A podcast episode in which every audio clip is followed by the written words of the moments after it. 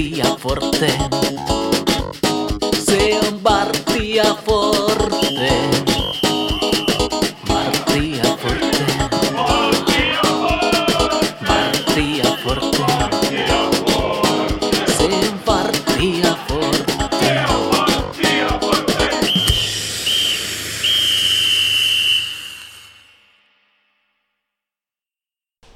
On Varttia Forteen. Tervetuloa kuuntelemaan TPS-kannattajien podcastia. Kalle Tamminen, tervetuloa. Mukava olla täällä tänään taas. Joo, mä oon Miikka Ahti ja meillä on erittäin mielenkiintoinen vieras täällä tänään. Suuri ilo ja kunnia saada Tepsiin paluun tehnyt Riku Riski vieraaksi. Tervetuloa Riku. Kiitos kutsusta, kiitos paljon. Mitäs tota, mitä kuuluu? No ihan hyvä, että tota, ää, muutama viikko ollut, ollut täyspainoisesti tuossa joukkueen mukana ja, ja tota, vanhat, vanhat nurkat alkaa, alkaa taas muistua mieleen, että miltä se kuvittaa taas näyttikin. Et, et, ihan, ihan kiva ollut, tai tosi kiva itse asiassa ollut ja, ja tota, päässyt vähän pelaamaankin ja yksi maalikin tuli jo, niin, niin tota itseottamus vähän, vähän kasvoi siitä ja tota, mulle ehkä se tärkein, että on, on pysynyt tässä alkukauden nyt kunnossa, että tota, totta kai vasta ensimmäisiä viikkoja mennään ja niin edelleen, mutta tota, vi, viime kauden jälkeen varsinkin kun ei pelannut yhtään, niin tota, ää, vähän hankala startti aina, mutta nyt tosiaan itse asiassa kuuluu aika, aika hyvä. Se on kiva kuulla. Sulla oli loukkaantumishuolia viime kauden ilmeisesti. Joo, oli, oli tota, mun mielestä vähän huono tuuri ja sitten meni vähän omaan piikkiinkin, että tota, selkävamma, mikä on vähän niin kuin silloin tällöin vaivannut, äh, välillä vähän enemmän, välillä vähän vähemmän ja tota, äh, jouduttiin, jouduttiin leikkaamaan sitten siinä keväällä, mikä oli vähän huono, huono aika siinä mielessä, että tota, äh, ensin pari kolme kuukautta pois, sen jälkeen pieni kuntoutus siihen ja sitten tota, pelit olikin käynnissä ja, ja paljon pelaajia ja tota, vaikea päästä enää pelaamaan kokoonpanoa, että et, tota, jälkeenpäin kun miettii, niin ehkä olisi sen ed- edeltävän kauden jälkeen heti hoitanut sen kuntoon, mutta se ei ollut si- siinä vaiheessa ehkä sitä ajankohtainen, että helppo jossitella, mutta tota, joo, tosiaan meni plörinäksi viime kausi kyllä valitettavasti. Miten se jotenkin musta semmoinen mielikuva, että ainakin ennen noin selkävammat on yhdistetty vähän noihin tekonurmikenttiin, niin onko se jollain tavalla vaikuttanut sun, eikö sun vanha seura kuitenkin pelannut tekonurmille, varmaan treenasittekin paljon, niin vaikuttaako se asia jotenkin? En mä usko. Öö, Veikkaan, että Veikkaan, että se johtui, johtui jostain ihan muusta tai sitten ihan ylipäänsä siitä, että mullakin on nyt suht pitkä ura takaa ja ei ole oikeastaan mitään isompia vammoja tullut, niin jossain vaiheessa jotain aina, aina tulee ja nyt se sitten sattuu olla toi selkä, että, että varmaan yhtä hyvin se olisi voinut polvi tai joku nilkka tai vastaava, että en mä, en mä usko, että se tuosta kentästä, mä oon kuitenkin ehkä, tai varmasti pelannut paljon enemmän tekonurmella kuin luonnonnurmella, että tota, en mä usko, että siinä olisi, olisi tullut ero. Ikä ei tule yksi, eikö ne selkävammat on vanhojen miesten vammoja. Tässä nuori enää olla aikaan kulunut. Niin, tästä, tosta, tosta se ihan varmasti loppupeleissä onkin kiinni. Ehkä mä syytän sitä kenttää kuitenkin mieluummin. No, toivotaan, että selkävamma on nyt selätetty ja toivotaan myös, että ei tule mitään muita, muita isompia vammoja enää. Ö, me ollaan meidän haastatteluissa lähetty usein ihan sinne tota, uran alkuvaiheille ja kiinnostaisi kuulla, että miten sun jalkapalloharrastus on aikanaan lähtenyt käyntiin. Se lähti muistaakseni joskus 4-5-vuotiaana sillä, että pääsi pääs tota nousiaisissa tai, tai nousiaisista on kotoisin, mutta Valpperin välkkeessä oli silloin joku, joku tämmöinen pikku, pikku, pikku lasten tota, ää, futiskoulu tai, tai seura tai kesäleiri tai joku vastaava ja sinne pääsi sitten, sitten potkimaan ja tota, ää, siinä se oli myös, niin kuin, tykkäsin katsoa futista paljon, varsinkin, tai ihan silloin nuorena, mutta myös silloin sitten vähän, vähän tota, siitä eteenpäin ne nuoruusvuodet, niin katsoin paljon futista ja, ja sitten se, sit se tota, olikin oikeastaan että siinä, että mä et en oikeastaan nuorena sen enempää myöskään mitään muuta harrastanut kuin jalkapalloa. Et, et, tota, Jari Litman oli kova silloin 9, 95 ajaksi, oli just, just siihen, tässä mä olin sitten kuusivuotias, niin tota, osu, osu hyvää saumaa siinä mielessä. Ja muistaakseni jotain pelejä ehkä kerran kuukaudesta jotain tuli myös TVstä, niin että pääsi katsoa ja muuta. Niin, ja tota, eipä siihen paljon muuta sitten tarvittu. Saatiin pikku nurmipläntti ja joku maali ehkä siihen taka, takapihan vielä ja kaverit koulussa, ketkä oli kiinnostuneet, niin se, se oli meno sitten. Eikö sun tota, ensimmäinen varsinainen seura ollut kuitenkin Maps, niin kuin Mapsista ponnistan aikoinaan, niin minkälaista oli nuoren pelaaja maskussa silloin harrastaa. Oli vissi ihan laadukasta tekemistä, kun sieltä muitakin jalkapalloille, että on Joo. 80-90-luvun vaihteen syntyneet pelaajia on tullut ihan kansalliselle ja kansainväliselle huipulle.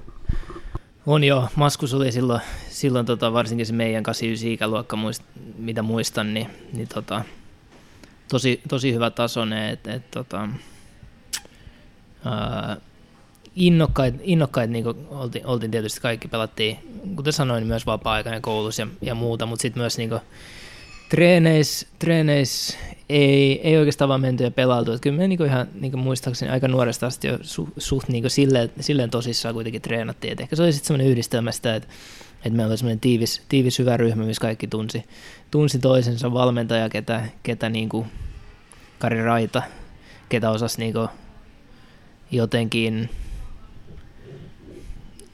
pitää sitä koko juttu hyppysissä sillä, että kaikilla pysyy, pysyy into ja, into ja fiilis ja se ryhmä, jos mä menin sinne maskuun kuusivuotiaana sanotaan vaikka, niin varmaan joku melkein, ei nyt ihan, mutta melkein kymmenen vuotta se pysyi saman se, se porukka siihen pelattiin niin kuin samana ryhmänä ja tota, voitettiin myös pelejä, mikä varmasti vaikutti siihen, että kaikki jakso jatkaa ja muuta. Et, et, hienoin, hi, hi, hienoin muistoja kyllä tavallaan. Ää, taitokisat ja muut tällaiset, niin treenattiin niihin ihan erikseen ja, ja tota, se oli tosi monipuolista ja tekee tosi uh, innostavaa se, se tekeminen. Siitä, siitä, siitä tuli kyllä hyvä pohja sitten myöhemmin. No tota, miten sä sitten aikanaan tepsiin sieltä mapsista tulit? Muistaakseni se meni niin, että Veijo Valsteen ja Kai Kauko valmensi tota, tätä 89 ja Tepsi, Tepsin ikäluokkaa silloin Nike Premier Cup-turnaukseen. Ja sitten ne tuli, ne tuli kyselemään, mä olin muutaman kerran jotenkin sit, muistaakseni Tepsi treenasi aina välillä maskuhallista jota vastaavaa, ja mä olin sitten ollut siinä mukaan siinä treeneissä, ja tota, sitten jossain vaiheessa Veijo, Veijo tuli käymään ja, ja, ja kyseli, että, tota, että mitä jos, jos menisi pelaamaan ensin sen turnauksen, sitten mahdollisesti siirtyisi, siirtyisi Tepsiin sen jälkeen, ja, ja tota, niin, niin se sitten kävi, ja, ja tota, Um, ei siinä oikeastaan sen, sen kummallisempaa, se on aika, aika luonnollinen tavalla askel siinä vaiheessa. En mä sitä ajatellut niin mitenkään ura-askeleena siinä vaiheessa vielä, mutta, mutta tota, totta kai laadukkaampaa ympäristöä ja silloin oli FIM, FIM, oliko se FIM Akatemia nimeltään ja, ja tota, päästiin, päästiin sitten aamulla treenaamaan ja niin edelleen. Tota, uudet valmentajat, uudet kuviot ja vähän, vähän taas niin kaikki askelt, askelt, askelt niin ammattimaisempaan suuntaan tavallaan, niin tota, se, oli, se oli varmasti niin kuin täydellinen aika siirtyä. Kuliko se sieltä Maskusta silloin sitten Turkuun treenaamaan? Joo, mä tota, yläasteella vielä niin menin yleensä sit bus, bussilla aina koulun jälkeen ja sitten ää, jos oli ennen koulua tre, treenit, niin John Allen, ketä edelleen tuossa nyt Tepsi valmennusryhmässä mukana, niin Johnny sitä ajeli väliin, muistaakseni hän asui silloin Raisiossa, niin hän ajoi nousi esiin hakemaan mut varmaan joskus seiskan jälkeen sitten kasiksi treeneihin ja takas. Ja sitten meni kouluun ja sitten iltapäivän uusiksi treeneihin, että tota, kova homma, mutta tota, aika, äh, niin, Johnny, Johnny on Johnny, se on tota, se on niinku, No, ei sitä voi. Mä oon, totta kai mä oon kiittänyt jälkeenpäin, että hän on, hän on niin nähnyt noin paljon vaivaa ja, ja tota, varmasti, varmasti tietää sen ja, ja kyllä siitä homma oli, mutta se oli, se oli kiva, että hän jaksoi sitä tehdä, ja muuta olisi päässyt sitä varsinkaan niihin aamutreeneihin. Et ei tätä nyt kovin pitkään jatkunut, mutta kuitenkin aika monta kertaa kyllä mä hyvin se muistan. Siinä, no. oppi, siinä oli myös kiva kuunnella vähän niitä tarinoja, kielitaito kehittyy ja muuta. Ihan tosi hyvä. No kannatti Johnny ajella, kun katsotaan, että mihin, mihin päädyit sit urallas. Ja teidän 89 ikäluokka oli aika semmoinen, tota, teillä oli kova ikäluokka. Kerroksen vähän, että ketä kaikki siellä oli teidän joukkueessa Tepsissä siis? No joo, totta kai Luke, Luken, äh, Luke nyt tietää kaikki, äh, Radeskin Luken siis, ketä, ketä oli oikeastaan silloin kakkosmaalivahti vähän niin kuin siinä, sen, si, siinä aikana vielä siinä 15-16-vuotiaana ehkä, että Lukekin kehittyi sitten myöhemmin, mutta totta kai, totta kai niin kuin alkoi silloin näkyä, että, että hän on niin loistava, loistava pelaaja. Uh, muita sitten, siinä oli, siinä oli paljon semmoisia pelaajia, jotka oli ihan, ihan niin kuin, mä, siis mä vaan katselen, miten noi, noi voi olla noin hyviä. Niin silloin kun itse menin sinne treeneihin mukaan, että jos lähdetään vaikka hyökkäys, niin Patrick Lomski oli yksi, yksi ketä oli ihan, ihan uskomattoman hyvä niihin aikoihin. Keskikentää Jesse Saarinen, ketä on vieläkin valmennuskuvioissa nyt mukaan, mutta myös todellinen tota, sellainen keskentän raata ja box-to-box tyyppinen jo silloin. Ää, taklaili oikeastaan kaikkea, mikä liikkuu välillä, ehkä omiakin. Joni Kauko ei nyt ollut, muistaakseni, onko Joni Kauko 90 syntynyt? Jos mä nyt ihan muistan Vuotta vanhempi, Mu- joo, vai nuorempi siis. pelasi silloin siis vuotta vanhemmin just ja, ja tota Jessen kanssa keskikentällä. Ja oli siellä Kalle Mäkinen myöhemmin, tota, tai tuttu nimi myös, ja Joni-Petteri Malka. Näin, tätä voisi jatkaa Mm. pitkään, mutta nämä niinku, eh- ehkä ei kaikille sano niin hirveästi, mutta niinku, kun mä muistelen, minkälaisia pelaajia he oli, niin, niin tota, tosi, tosi, tosi hyvä joukkue silloin oli kyllä kasassa. Niin on ihan tuossa nyt monta nimeä, kenellä on kuitenkin Tepsin edustuksestakin otteluita ja, ja On, on. Ju- paljon junnu maaotteluita. Ja, Just ja sitä. ihan tota, sit huuhka ja paidassakin otteluita sulla ja lukella. Joo, kyllä. Et, et, tota, se ei kuitenkaan, et, tämäkin on sellainen keskustelu, mitä paljon käydään, että et, et nuoret pelaajat, kun ne haluaa, niin ne haluaisi niinku päästä niinku ulkomaille ja muuta, että liikasta ei puhutakaan, niinku, että pitäisi päästä liikatason pelaajaksi, mikä sekin on loppupeleissä aika vaikea. Et ei per ikäluokka ihan hirveästi tule. Ja, ja tuosta 89 ikäluokasta ei tullut paljon, mutta onhan siellä muitakin laadukasta junnutoimintaa ollut Tepsissä jo pitkään. Muutkin ikäluokat tietysti tietysti hyviä ja niin edelleen, mutta mut kyllä mä muistan toi, toi, toi niinku 89 ikäluokka, mikä Tepsissä silloin oli, niin aika kova touhu. Yhden tähän vielä. Tuli semmoinen kuuntelijakysymys, kysyttiin, että miltä tuntui olla valtakunnallisesti tunnettu junnu? Tiedostitko sen, että En. sä olit valtakunnallisesti tunnettu junnu?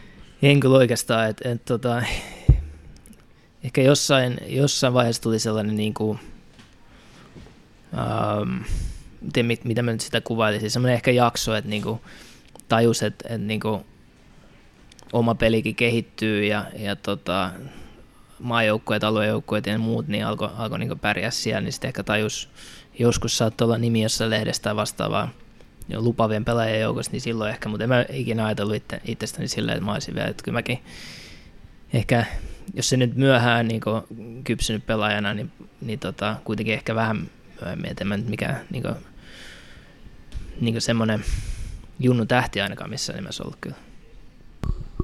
Niin, teillähän oli nimekkäät pelaajia, mutta oli aika nimekäs päävalmentajakin. Oli muu Marko Rajamäki, sua pitkä valmennus siellä junnuissa, niin minkälaista oli olla Rapan valmennuksessa, minkälainen junnuvalmentaja hän oli? Oliko kova koulu vai minkälaista oli Rapan valmennustyyli silloin aikoinaan? No oli kova koulu, mutta oli myös niin kuin, reilu. Ää, että tota,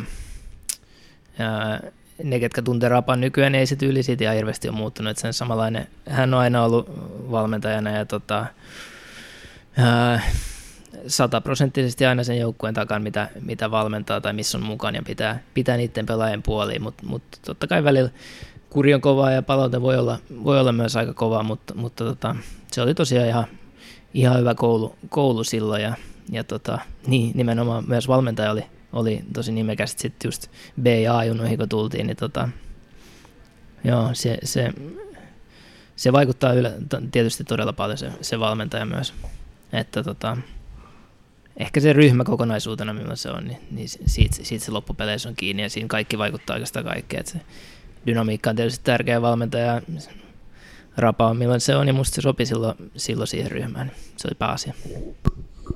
No mitä silloin tuli vähän menestystäkin, jotain Suomen mestaruuksia ja muuta, mutta mitkä on ne sun junnuaikojen parhaat muistot Tepsistä, jos pitäisi jotain yksittäisiä hetkiä nostaa, otteluita tai muita tapahtumia?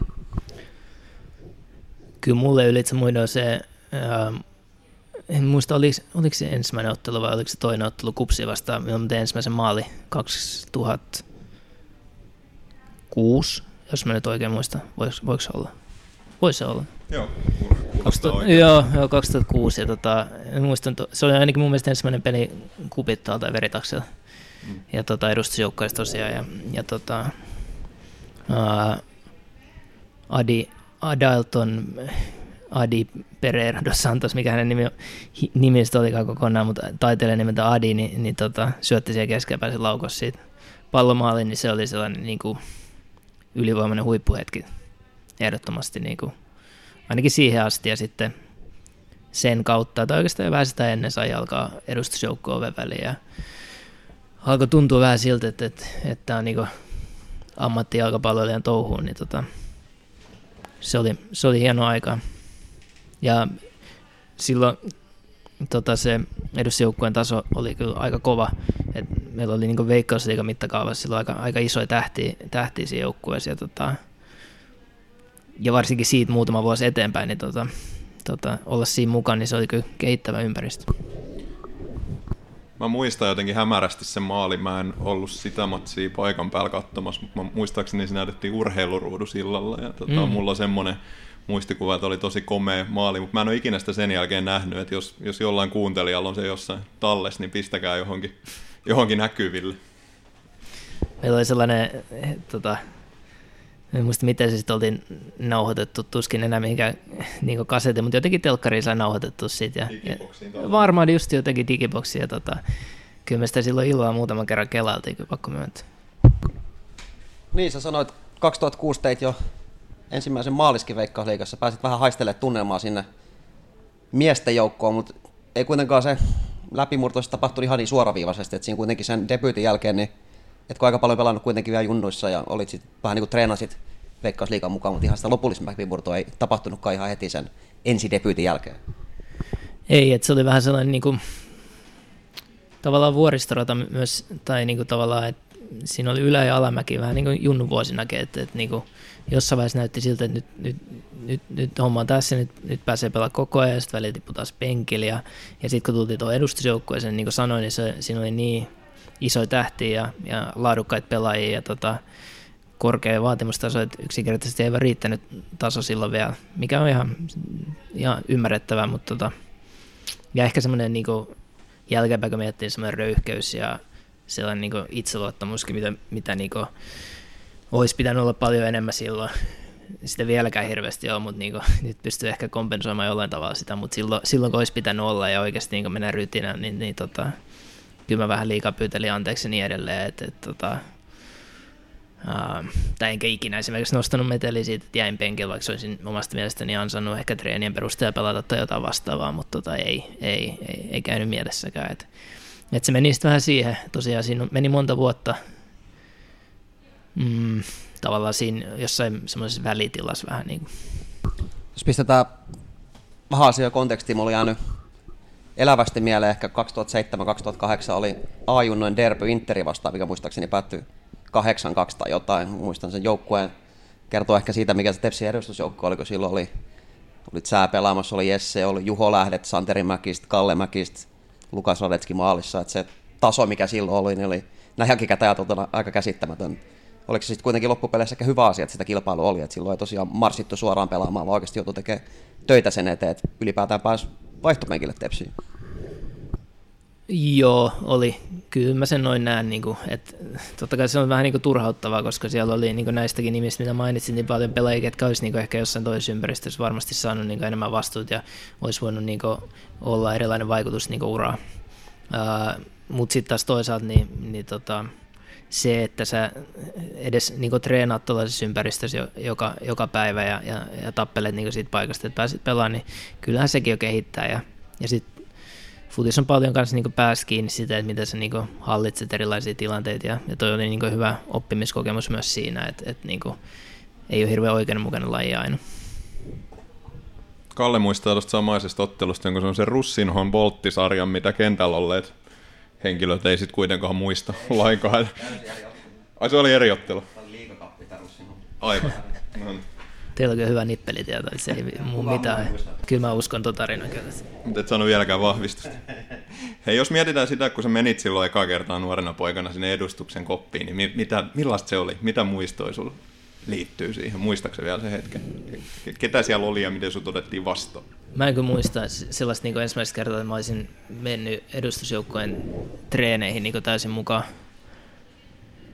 Uh, mutta sen mä muistan, että, että kun on mennyt koppia ja siellä on esimerkiksi Tapani Elmeranta huoltaja, ketä, ketä vieläkin, vieläkin tota, pitää meistä huolta tuo, tuo ja hoitaa kamat ja muut kuntoon ja sen koppi on siisti, niin, niin, niin tota, sen mä muistan, että sielläkin oli, oli kova kuri silloin ja muuta ja sitten tota, tosiaan sai aika, aika varovainen olla mihin istui ja niin edelleen, että, että jos ei ollut, tai sanotaan, että jos tuli ensimmäistä joukossa ja ei oikein tiennyt mihin piti mennä, niin sitten piti vähän varovasti siinä pyöriä ehkä kysellä, että olisiko tässä joku paikka, mihin menee istua vai mä tuossa käytävällä mahdollisesti nyt nämä kamat päältä tai muuta. että se on semmoista ihan mukavaa, se kuuluu vähän tuohon juttuun, että se on niinku semmoista, sellaista ryhmähenkeä tavallaan, että, että tota, totta kai vanhemmat pelaajat, siellä on vähän semmoinen asema, niin kuin ta- tavallaan pitää ollakin, mutta tota, ei, ei liiallisuuksiin mennä kuitenkaan, että, että nämä asiat on muuttunut kuitenkin paljon vuosien varrella. Niin sä sanoit tuossa aikaisemmin, että seurasit paljon jalkapalloa, niin oliko sulla jotain siellä Tepsissä semmoisia pelaajia, ketä sä katoit ylöspäin ja pidit vähän idolina, vai oliko ne enemmän sitten sieltä kansainvälisiltä kentiltä? Enemmän kansainvälisiltä kentiltä, mutta semmoista, ketä mä muistan, että et, et, niin on pistänyt silmään, niin, niin, niin Casagrande, Marco Casagrande, öö, semmoinen tavallaan pelijohtaja ja semmoinen ylipäänsä niin joukkueen johtohahmo, semmoinen tavallaan tyyli, ylipäänsä semmoinen olemus ja muuta, niin kyllä se, se oli aika, se oli vakuuttava katsottavaa silloin niin vähän nuorempana, mutta mut kyllä mun ehkä sitten ne kuitenkin ne suurimmat idolit tuli kansainvälisestä kentiltä, vaikka esimerkiksi just niin kuin sanoin, niin kyllä Litti oli ihan ehdottomasti ykkönen silloin pitkään, tosi pitkään. Ja tota, varmasti suurin sellainen niin kuin inspi, inspiraatio ja, ja semmoinen niin kuin, et, et niin kuin idoli. Pääsitkö koskaan maajoukkuet paidassa samaan aikaan pelaamaan Litmasen kanssa? Olitteko te, menikö teidän tiet yhteen vai ehtikö Jari lopettaa siinä vaiheessa, kun sä sinne nousi? Kyllä, kyllä me päästiin ainakin niin leireille ja kyllä mä olin mukaan äh, höynäs ja muuta. Ja, ja kyllä mä muistan, että joku ihan ensimmäisiä kertaa, kun mä olin, mä olin maajoukkojen mukana ja tota, ää, pelattiin jotain, että pidettiin ilmassa ennen treeniä alkoi, ja Litti tuli siihen mukaan ja, ja tota, heitteli semmoisia kierrepalloja aina. Meillä oli muutama muu nuorempi siinä tota, jännitti niin paljon, että en saanut yhtään palautetta varmaan ja hävetti niin tosi paljon. Meni varmaan treenit pilaa sen takia, että, tiedätkö, että sit jännitti ihan liikaa, mutta tota, me muista pelattiinko samaan aikaan ainakaan mitään virallista peliä kertaakaan. Mutta reissuissa ollaan oltu ja niin edelleen. Että tota, ää, ehdottomasti tietysti unelmien täyttymys siinä mielessä, että, että, että huikea juttu. Et mennyt vaatii kymppipaita itsellesi. En mennyt, mutta, mutta tota, sitten muistan myös, olisiko ollut siitä samalta ensimmäisen leiriä, mikä oli Helsingissä, oltiin siinä pallokentillä treenasi, niin tota, Litti ei sitten ollut yhdessä treenissä mukana ja, ja tota, sitten pelattiin, pelattiin jotain sellaista höynää, missä oli ehkä yksi, yksi pelaaja, ketä oli aina niin pallollisen puolella tai jotain vastaavaa ja, ja, ja tota, en muista ketä oli valmentajan silloin, mutta olisiko Luka Huttunen tai joku vastaava. Joka tapauksessa niin heitti muun sen liiviä ja, ja sitten muuta alkoi naureskella, että heti kun Litti on pois, niin mä sain se Litin rooli siinä, siinä treenissä, mutta tota, joo, ei se, ei se ihan niin mennyt, että kyllä, kyllä tota, tosiaan tyydyn kattelee sivulta ja vähän yrittää oppia, että mitä se, mitä se siellä tekee. Täys niin kuin ihan mitä, mitä tunnen, tunnen ja, ja tota, on nähnyt, niin, tota, niin absoluuttinen huippuammattilainen kuin voi olla vaan kaikin puolin. No maailma on muuttunut, siitä on jo, ei nyt ihan 20 vuotta, mutta 17 vuotta, kun sä sen debyytin teit. Nykyään se trendi alkaa mennä sinne, kun 15-16-vuotias pelaaja pääsarjatasolla debytoon, niin alkaa aika äkkiä ulkomaalaiset seurat soittelemaan ja lähdetään sinne akatemiaan sun muualle, niin oliko sulla siinä vaiheessa mitään viritelmiä? Silloin ei ehkä ihan vielä niin paljon aktiivisesti lähetty nuorena ulkomaille, mutta oliko, oliko sulla jotain viritelmiä jossain vaiheessa mahdollisesti jonnekin ulkomaalaiseen seuran suuntiin? Ei ollut oikeastaan e- ennen sit, kun mä lähdin silloin parikymppisenä, niin ennen sitä ei ollut. Että, kyllä mä muistan, että siinä oli pelaajia, ketkä niin lähti just akatemioihin ja muuta. Mm, mutta mulle ei, mä muista, että olisi ikinä ollut mitään puhetta edes. Et tota, mm, agentti mulla oli Lyyntikäisen Ville varmaan jostain 15-vuotiaasta eteenpäin. Tehtiin Ville kanssa hommia si- siitä, siitä asti, mutta tota, ei ollut mitään puhetta, että, että olisi lähtö mihinkään. Et meillä oli mun mielestä jotenkin aina, varmasti Villen suunnitelma, mutta mä myin sen hyvin mulle ja mä olin samaa mieltä, että, että yritetään ensin päästä pelaamaan vakituisesti liigassa ja sitten sitä kautta ulkomaille ja, ja niin se sitten meni. No joo, tavallaan tosta, että yritetään päästä vakituisesti pelaamaan liigas. Tulee, tuli mieleen tämä Tepsin historiassa aika, tässä lä- lähihistoriassa, jos nyt enää voidaan puhua lähihistoriasta, mutta että, tota, hieno kausi, tämä Pasi Rautiaisen kausi 2009, niin mitä tota, millaisia muistoja sulla on siitä, siitä kaudesta? No oikeastaan pelkkiä hyviä, että tota, Uh, mun mielestä Pasi on niin valmentajana aika erilainen kuin mitä hän on esimerkiksi TV-ssä. Nyt en ole ihan hirveästi nähnyt et, et, tota, näitä näit kommentaattorijuttuja, mutta niin valmentaja niin, niin, niin tota, tosi ammattimainen ja, ja mietti kaikki yksityiskohdat ihan niin viimeiseen, viimeiseen asti ja kyllä meidän toiminta oli silloin tosi ammattimaista sen, siinä, sen kauden aikana ja tota, se osaaminen, minkä hän oli, tai ensinnäkin mitä hän oli pelaajana nähnyt, niin varsinkin ne Saksan, Saksan kokemukset ja muuta, niin ne, ne näkyy vahvasti siinä toiminnassa ja, ja tota, muutenkin niin kuin, mukava tyyppi. Treeneissä oli aina hauskaa ja niin edelleen, mutta myös niin kuin, oli, oli kova, kova kurja, mentiin, mentiin tosi kovaa ja piti olla valmis siihen, että niin pistää kaikki liiko joka päivä, että, että niin ei ollut puhettakaan, että tulisi hirveän huonosti nukutyön jälkeen, ehkä vähän huono aamupalatreeni, tippu kyydistä kyllä saman tien, että silloin piti olla ihan valmiina, valmiina kaikkeen, niin kuin, totta kai nykyäänkin, mutta tota Passi oli etenkin niin sellainen valmentaja, että hän kyllä otti kaikki yksityiskohdat huomioon. Muisteleks mä oikein, että sen piti olla vähän niin kuin semmoinen sun läpimurtokausi, mutta että silloin tuli sitten joku lainapelaaja tuolta jostain Fulhamista, Wayne Brown tuli silloin samalla kaudella ja vähän kilpailitte samasta pelipaikasta ja peliajasta.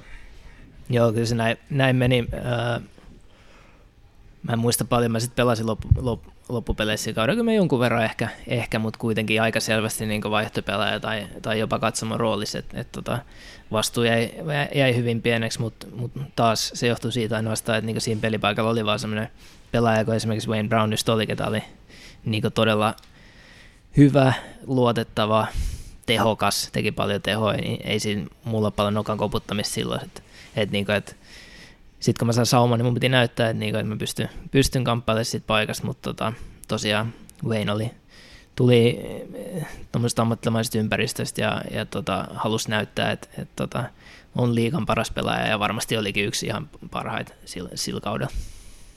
Niin taidettiin jopa valita liikan parhaaksi pelaajaksi sillä kaudella, jos oikein muistan, mutta aika monen kilpailuasetelma on ollut. On joo ne oli, ne oli noita vuosia oikeastaan, kun oli koko ajan siinä porukas mukaan niin kuin treeneissä ja muuta, mutta sitten ei kuitenkaan ollut sellaista niin vakituista roolia kentällä. Et, et se oli semmoista ö, kova yritystä ja, ja tota, lopullisen paikan semmoista niin raivaamista ja yritystä. Ja siinä piti vaan olla malttia ja, ja tota, yrittää tehdä parhaansa, niin mä ajattelin, että kyllä se palkinto sitten sieltä jossain vaiheessa tulee, ja sitten se myöhemmin tulikin, mutta tosiaan kyllä noista, noista vuosista on myös ollut paljon hyötyä, että mä niin mitenkään huonosti niitä, tai niin millään niin huonolla fiiliksellä niitä ajattelen, että päinvastoin. Niin, sitä mun piti seuraavaksi kysyä, että pitkään joutuu odottelemaan sitä vastuuta, niin tuliko missään vaiheessa semmoinen fiilis, että nyt nostetaan kädet pystyyn, ei välttämättä luovutetaan, mutta ehkä lähdetään hakemaan peliä jostain muualta kuin TPSstä. No sekä ei ole jostain syystä ollut ikinä tapetilla, että, myöhemmin mä oon miet, tai nyt mä oon vähän miettinyt sitä, että minkä takia ei, koska se olisi ollut aika luonnollista ja varmasti niin ihan hyvä ratkaisu jossain vaiheessa. Mutta tota, me ajateltiin sitten, minä, varmasti niin minä ja Ville ja ketä sitten ehkä siinä niin kuin, prosessi saattoi olla mukana, että, että joku valmentaja tai vastaava, että nyt parasta on vaan jäädä tänne ja, ja tota, yrittää saada se paikka. Et kuitenkin siinä oli vuosi, että siinä oli Martti Kuusela ja Pasi Rautiaista ja Miksu Paatelaista. Ja sen ihan, ihan huono, että Tepsis pääsee niin pelaamaan tuollaisten valmentajan niin alaisuudessa ja, ja tota, treenaamaan hyvin huippupelaajien kanssa myös. Että tota, se oli se oli varmasti, tota, no totta kai ei tullut semmoinen, että kädet pystyy, mutta silleen, että niin turhautti varmasti jossain vaiheessa. Niin, no sitten 2010 Ruori astui tuttu mies Marko Rajamäki ja silloin omakin peliaika kasvoi aika paljon ja 2010 on se viimeinen kausi, kun TPS jotain konkreettista voittanut, sehän päättyi silloin siihen Suomen Cupin voittoon Helsingissä se kausi. Pitäisi muistoja näin jälkikäteen se kausi sussa nostaa tai herättää. No tosi hyvin tietysti, että se oli hi- hieno kausi ja en, mä olen ainut niin nuori pelaaja siinä vaiheessa, ketä niin pääsi pelaamaan enemmän ja, ja vakituisemmin. Et, et, tota, ja Roope pääsi sitten myöhemmin siinä kaudella, kaudella paljon pelaamaan ja oli meitä muitakin Juha Lähde, ketään tuossa aikaisemmin maininnut, mutta olisi, olisi pitänyt ehkä mainita. Toisaalta ei ollut silloin siinä ikäluokkajoukkueessa mukaan, kun oltiin, mutta kuitenkin Hän on pari vuotta nuorempi. Just niin, mutta tota, kuitenkin iso roolis ja, ja muutenkin Santeri Mäkiset sun muut, niin tota, öö, upea kausi ja, ja tietysti sitten, että se, se tavallaan, ei se nyt tainnut päättyä siihen, mutta kuitenkin, että Helsingissä voitetaan kapin, kapin mestaruus, niin se oli, se oli upea muisto ja tota, sen jälkeen siitä oikeastaan, kun ensimmäisen kerran voittaa tosi niin tavallaan, milloin oikeasti merkitystä, missä on ollut mukana, niin sitten on halunnut kyllä niin kuin, oikeastaan ylitse kaiken niin voittaa vaan lisää. Mm. Sä pääsit maalinkin tekemään siinä matsissa. Pääsin jo muista hyvin, siitä on paljon ollut puhetta sen jälkeen, että mitä mä menin sinne hoiko kannattajien eteen, eteen tuulettelemaan ja muuta. En ihan tarkkaan muista, mutta tota, ää, nyt viisi vuotta Helsingissä, kun olen vierähtänyt ja pelannut siellä ja, ja tota, päässyt tekemään tuttavuutta myös heidän, heidän fanien kanssa, niin tota, mä luulen, että että mitä ikinä tulikaan tehty, niin se on unohdettu ja kaikki on ihan hyvä fiiliksi, että päässyt sitten jatkaa futisuraa joko katsomasta kenttä. Niin, että oli ainoa riski, joka silloin tuuletteli vähän villisti hoikoa kannattaja suuntaan, jos muistaa oikein. Joka tapauksessa oli mitä oli, mä aina laittanut kaikki Roopen piikkiin, kun se oli, se, minä en itse, itse en ole tehnyt mitään tuollaista. No, pitäisikö sitten mennä itse asiaan, mikä herätti eniten yleisön kiinnostusta, oli tämmöinen case Esa Pekonen, voi sanoa, että Jonnet ei muista, niin kukas meistä alustaa, mitä silloin tapahtui, Miikka, kerppa sä, mistä tämä Esa Pekos-homma nyt ylipäätään lähtee liikkeelle, minkä takia se meidän kuuntelijoita niin kiinnostaa? No mä Riku varmaan osaa parhaiten itse kertoa, mitä, mitä, mihin tämä liittyy, mutta se oli kautta, en muista, 2010-2011 jotain sellaista, ja kupsii vastaan kupittaalla, ja, ja tota, punakortti siellä heilu, ja se oli tosiaan tota, Pele Koljonen oli, oli se henkilö, joka tästä tuolla Twitterissä kyseli, että mm. et vastasiko Riku Peksalle, vilmasiko, ja Pele lähetti myös terveisiä ja totesi, että hieno mies. Joo, kiitos. Tosiaan se oli, se oli aika monen päivä. Tota,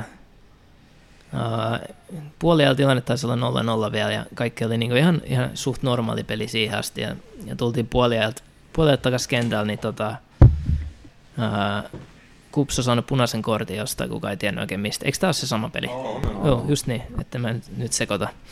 Et tota, uh, punainen kortti ja tota, ollaan sitten yhden ylivoimaa sitten toisen jakson alkuun ja päästään, päästään ihan hyvin pyörittämään. Ja, ja olisiko tota, ollut niin, että oli vielä 0-0 myös siihen asti, kunnes Kup sai, sai sivuopari siitä, mistä tämä tilanne sitten lähti loppupeleistä mun, mun osuus tähän. Ja tota, jos nyt mennään ihan yksityiskohtiin, mitä siinä niinku tapahtui, niin, niin tota, ensinnäkin oli varmaan niinku jossain neljä metrin päässä muurissa, Et niinku, tai vielä lähempänäkin. En tiedä, miksi, miten olin päässyt niin lähellä. Ja, ja tota, sit, kyllä se muuhun varmaan sit osui niinku se pallo jotenkin siitä niin. Ja, ja tota, no, joka tapauksessa tilanne jatkui niin, että mä jäin, jäin pyöriä siihen maahan. Ja tota, Miika Ilo tulee siihen tosi tuohtuneena, että jotain, jotain on tapahtunut.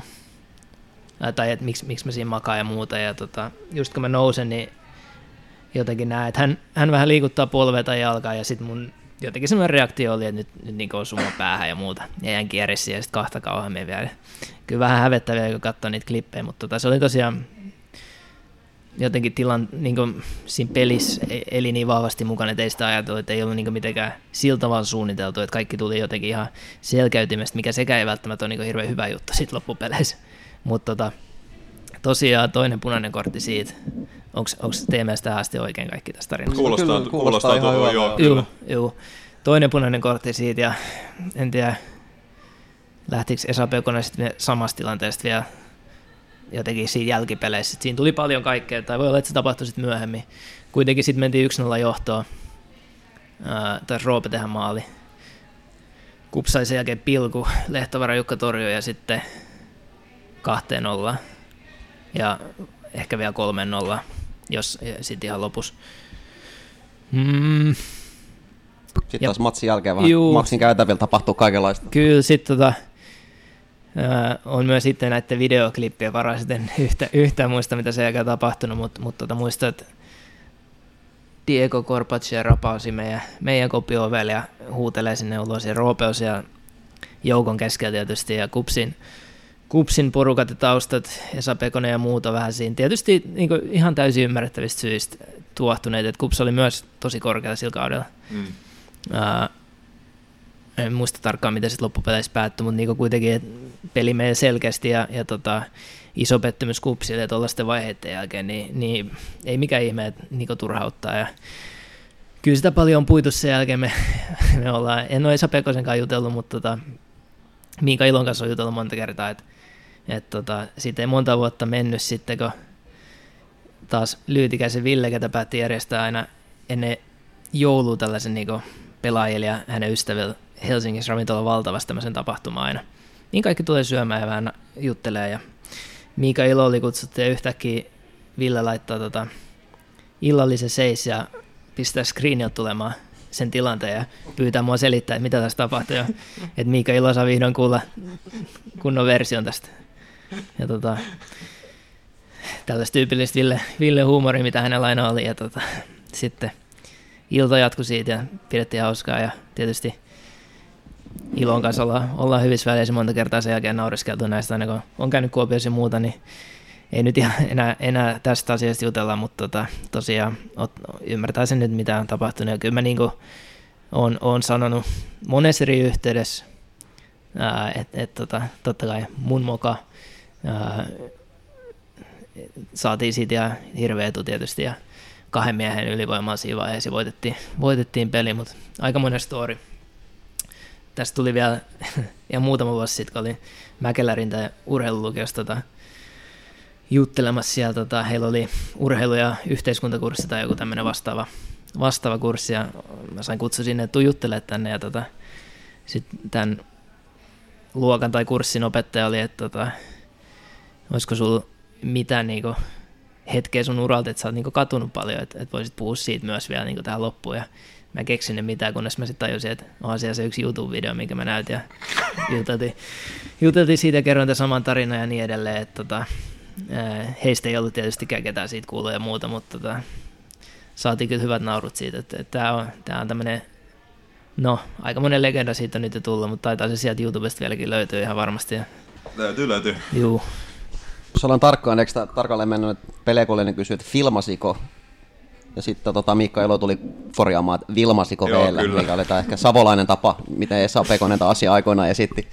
Se on muuten käsittämätöntä, että niinku siinä pelissä muistaakseni esimerkiksi sitä Jukka Lehtovaaraa pilkkutorjuntaa ei ole saatu videolla. Joo, se ei Mut näkynyt sit- siinä lähetyksessä. Ei, ei ja sitten siinä on paljon muutakin. Et, no, en kritisoi nyt yhtään, mitä nykyään toi ruutu ja muuta on nekin aika välillä vähän heikkolaatuista ja muuta, mutta silloin jo on saatu niinku täydellisestä kulmasta joku maailman hitain hidastus siitä, että Miika polvi oikeasti niinku joku Niin. puoli metriä mun naamasta, ei edes niinku siellä päinkään. Ja, ja tota, ei siinä nyt hirveästi jäänyt sit niinku mietittävää sen jälkeen. Et, juu. Kyllä mä siitä oon yrittänyt ottaa opikseni ja tota, olla filmaamatta sen jälkeen hirveästi. Eiköhän kaikki osapuolet pysty suhtautumaan siihen kuitenkin huumorilla jo tässä, tässä vaiheessa. Toivottavasti, tai toivotaan näin, ja, ja näin se varmasti myös on, että, että, että, että myös Kuopio on onneksi menestystä sen jälkeen paljon, ja he on, he on niin kuin, ää, sanotaan, että jos, jos, tota, jos Tepsin meno on ehkä ollut vähän alaspäin sitten niin kuin näiden vuosien aikana, niin Kupsi on kyllä tosiaan niin kuin, ollut todella vahva, varsinkin viime vuosien tekeminen on ollut hyvää, niin tota, hieno, hieno nähdä sielläkin on niin kuin paljon, paljon hyvää ja, ja tota, oikein, oikein niin kuin mielelläni näen, että, että siellä, siellä menestytään. En ainoastaan sen takia, että olisi jotenkin huono lomatunnolla, vaan, vaan tota, tota, sielläkin on pitkään, pitkään tehty hyvin töitä. No, milläs mielellä ne kupsin kannattaa sua muistellut, kun teillä on ollut sun vanhassa seurassa kanssa aika tiukkoja otatuksia ton kupsin kanssa, niin onko kannatteen jäänyt mieleen Riku Riski näistä tempauksista, onko tuli jotain huutelua erityisesti otteluaikana? Aika vähän. Et, et, tota, enemmän huutelu on tullut sellaisista yleisistä asioista, mitä peliaikaan tapahtuu. Et ei, ei tähän asiaan ole enää. Et musta tuntuu, että suurin osa on, on tämän tämän jo unohtanut ja ehkä ihan hyvä niin, että, että, että sieltä, on, sieltä on löytynyt paljon, paljon muuta, että saa sitten kommenttia niin vieras, vieraskannattajilta tai, tai niin vierasjoukkojen pelaajana kotikannattajilta, varsinkin, varsinkin Kuopiossa ja, ja, ja toki muuallakin. Että, tota, kyllä niitä aina kuulee, mutta tähän juttuun suoraan liittyen niin ei, ei oikeastaan. Tota, miten se sun siirto silloin sinne Puolaan tapahtui? Mm. hyvä, hyvä kysymys. En ihan hirveästi muista. Uh, tai kysytään, mä kysyn tähän väliin vielä semmoisen, että on olemassa tämmöinen legenda, että kun Roope lähti silloin Chesenaa mm. pelaamaan mm-hmm. Serie Ata, niin, niin onko se totta, että, että he oli tarkkailemassa sua, mutta että, että sitten se olikin tullut matsi ja Roope oli pelannut hyvin ja sitten he oli todennut, että me halutaankin tuo toinen riskiveljeksistä. En mä usko, koska äh, mun mielestä Sesena oli jo pidemmän aikaa niin Roopesta ollut kiinnostunut ja, ja tota, mm, mä menin testiin Sesena itse asiassa. Ää, ja samoihin aikoihin, kun puola juttu oli vireillä.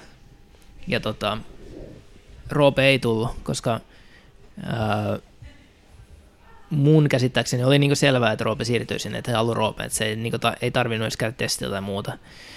Mutta sitten mun, mun piti käydä testillä ja katsoa, että voisiko mä siirtyä myös. Mm. Ja tota, olin siellä varmaan joku viikon verran treenasin, pääsin treenaamaan edustusjoukkojen kanssa ja muuta. Ja, ja meni ihan hyvin, mutta sitten mulle se puola oli siinä jotenkin houkuttelevampi. Ehkä se johtui myös siitä, että halusi niin lähteä jotenkin oma, oma polulla siinä vaiheessa, eikä ehkä samaan paikkaan kuin Roope. Mm, en tiedä, olisiko ollut hyvä vai huono idea lähteä, lähteä samaan paikkaan, mutta tota, tosiaan musta tuntuu, että toi ei pidä paikkaansa, kyllä toi legenda, että se on ehkä niin just toisinpäin. Joo. Että ne niin miettii, että ottaako ne sitten mua, kun ne luulee, että mä oon niin ehkä vaan sitten sellainen niin tiedätkö, että siirtyy siinä sivussa, koska on isoveli tai jotain vastaavaa, mutta, mutta tota, Roopene halusi ja Roope sinne sitten tietysti siirtyi. Niin, no sitten sä lopulta sinne Puolaan päädyit. Yksityiskohdat on poistuneet mielen sopukoista, mutta mitäs Puolassa, minkälainen paikka oli ensimmäistä kertaa lähteä ulkomaille asumaan? Puola ei välttämättä ole se helpoin paikka nuorelle suomalaiselle muuttaa pois kotoa, mutta minkälaisia ensimuistoja tai vaikutelmia sieltä Puolasta jäi silloin aikoinaan, jos vielä jotain semmoisia muistaa. Joo, siis kyllä mä sen verran muistan siitä siirto, siirtokuviostakin, että se oli tota, ää, jonkin aikaa vireillä, ehkä sanotaan muutama kuukauden ajan ennen kuin se siirto tapahtui. Se oli tammikuussa, kun mä siirryin sinne tammikuun alussa varmaan heti. Ja tota, Puolassa oli joulutauko silloin. Mutta tota, silleen, että et, et, oli selvät sävelet, että et, niinku agentti oli jutellut seuran kanssa ja kaikki oli selvää ja päästiin nopeasti sopimuksessa tai sopimukseen ja kaikki yksityiskohdat, mitä silloin nyt sitten olikaan, niin, niin, niin, niin tota, saatiin paketti ja tehtiin diili ja siirryttiin sinne ja se oli, se oli niin tosi mielenkiintoinen haaste, mutta sitten itse siirto jälkikäteen niin ei ollut ehkä mikään paras mahdollinen, paikka oli tosiaan tosi vaikea. Mm. Ensin lähdettiin muutamaksi viikoksi jonnekin keskelle, ei mitään leirillä.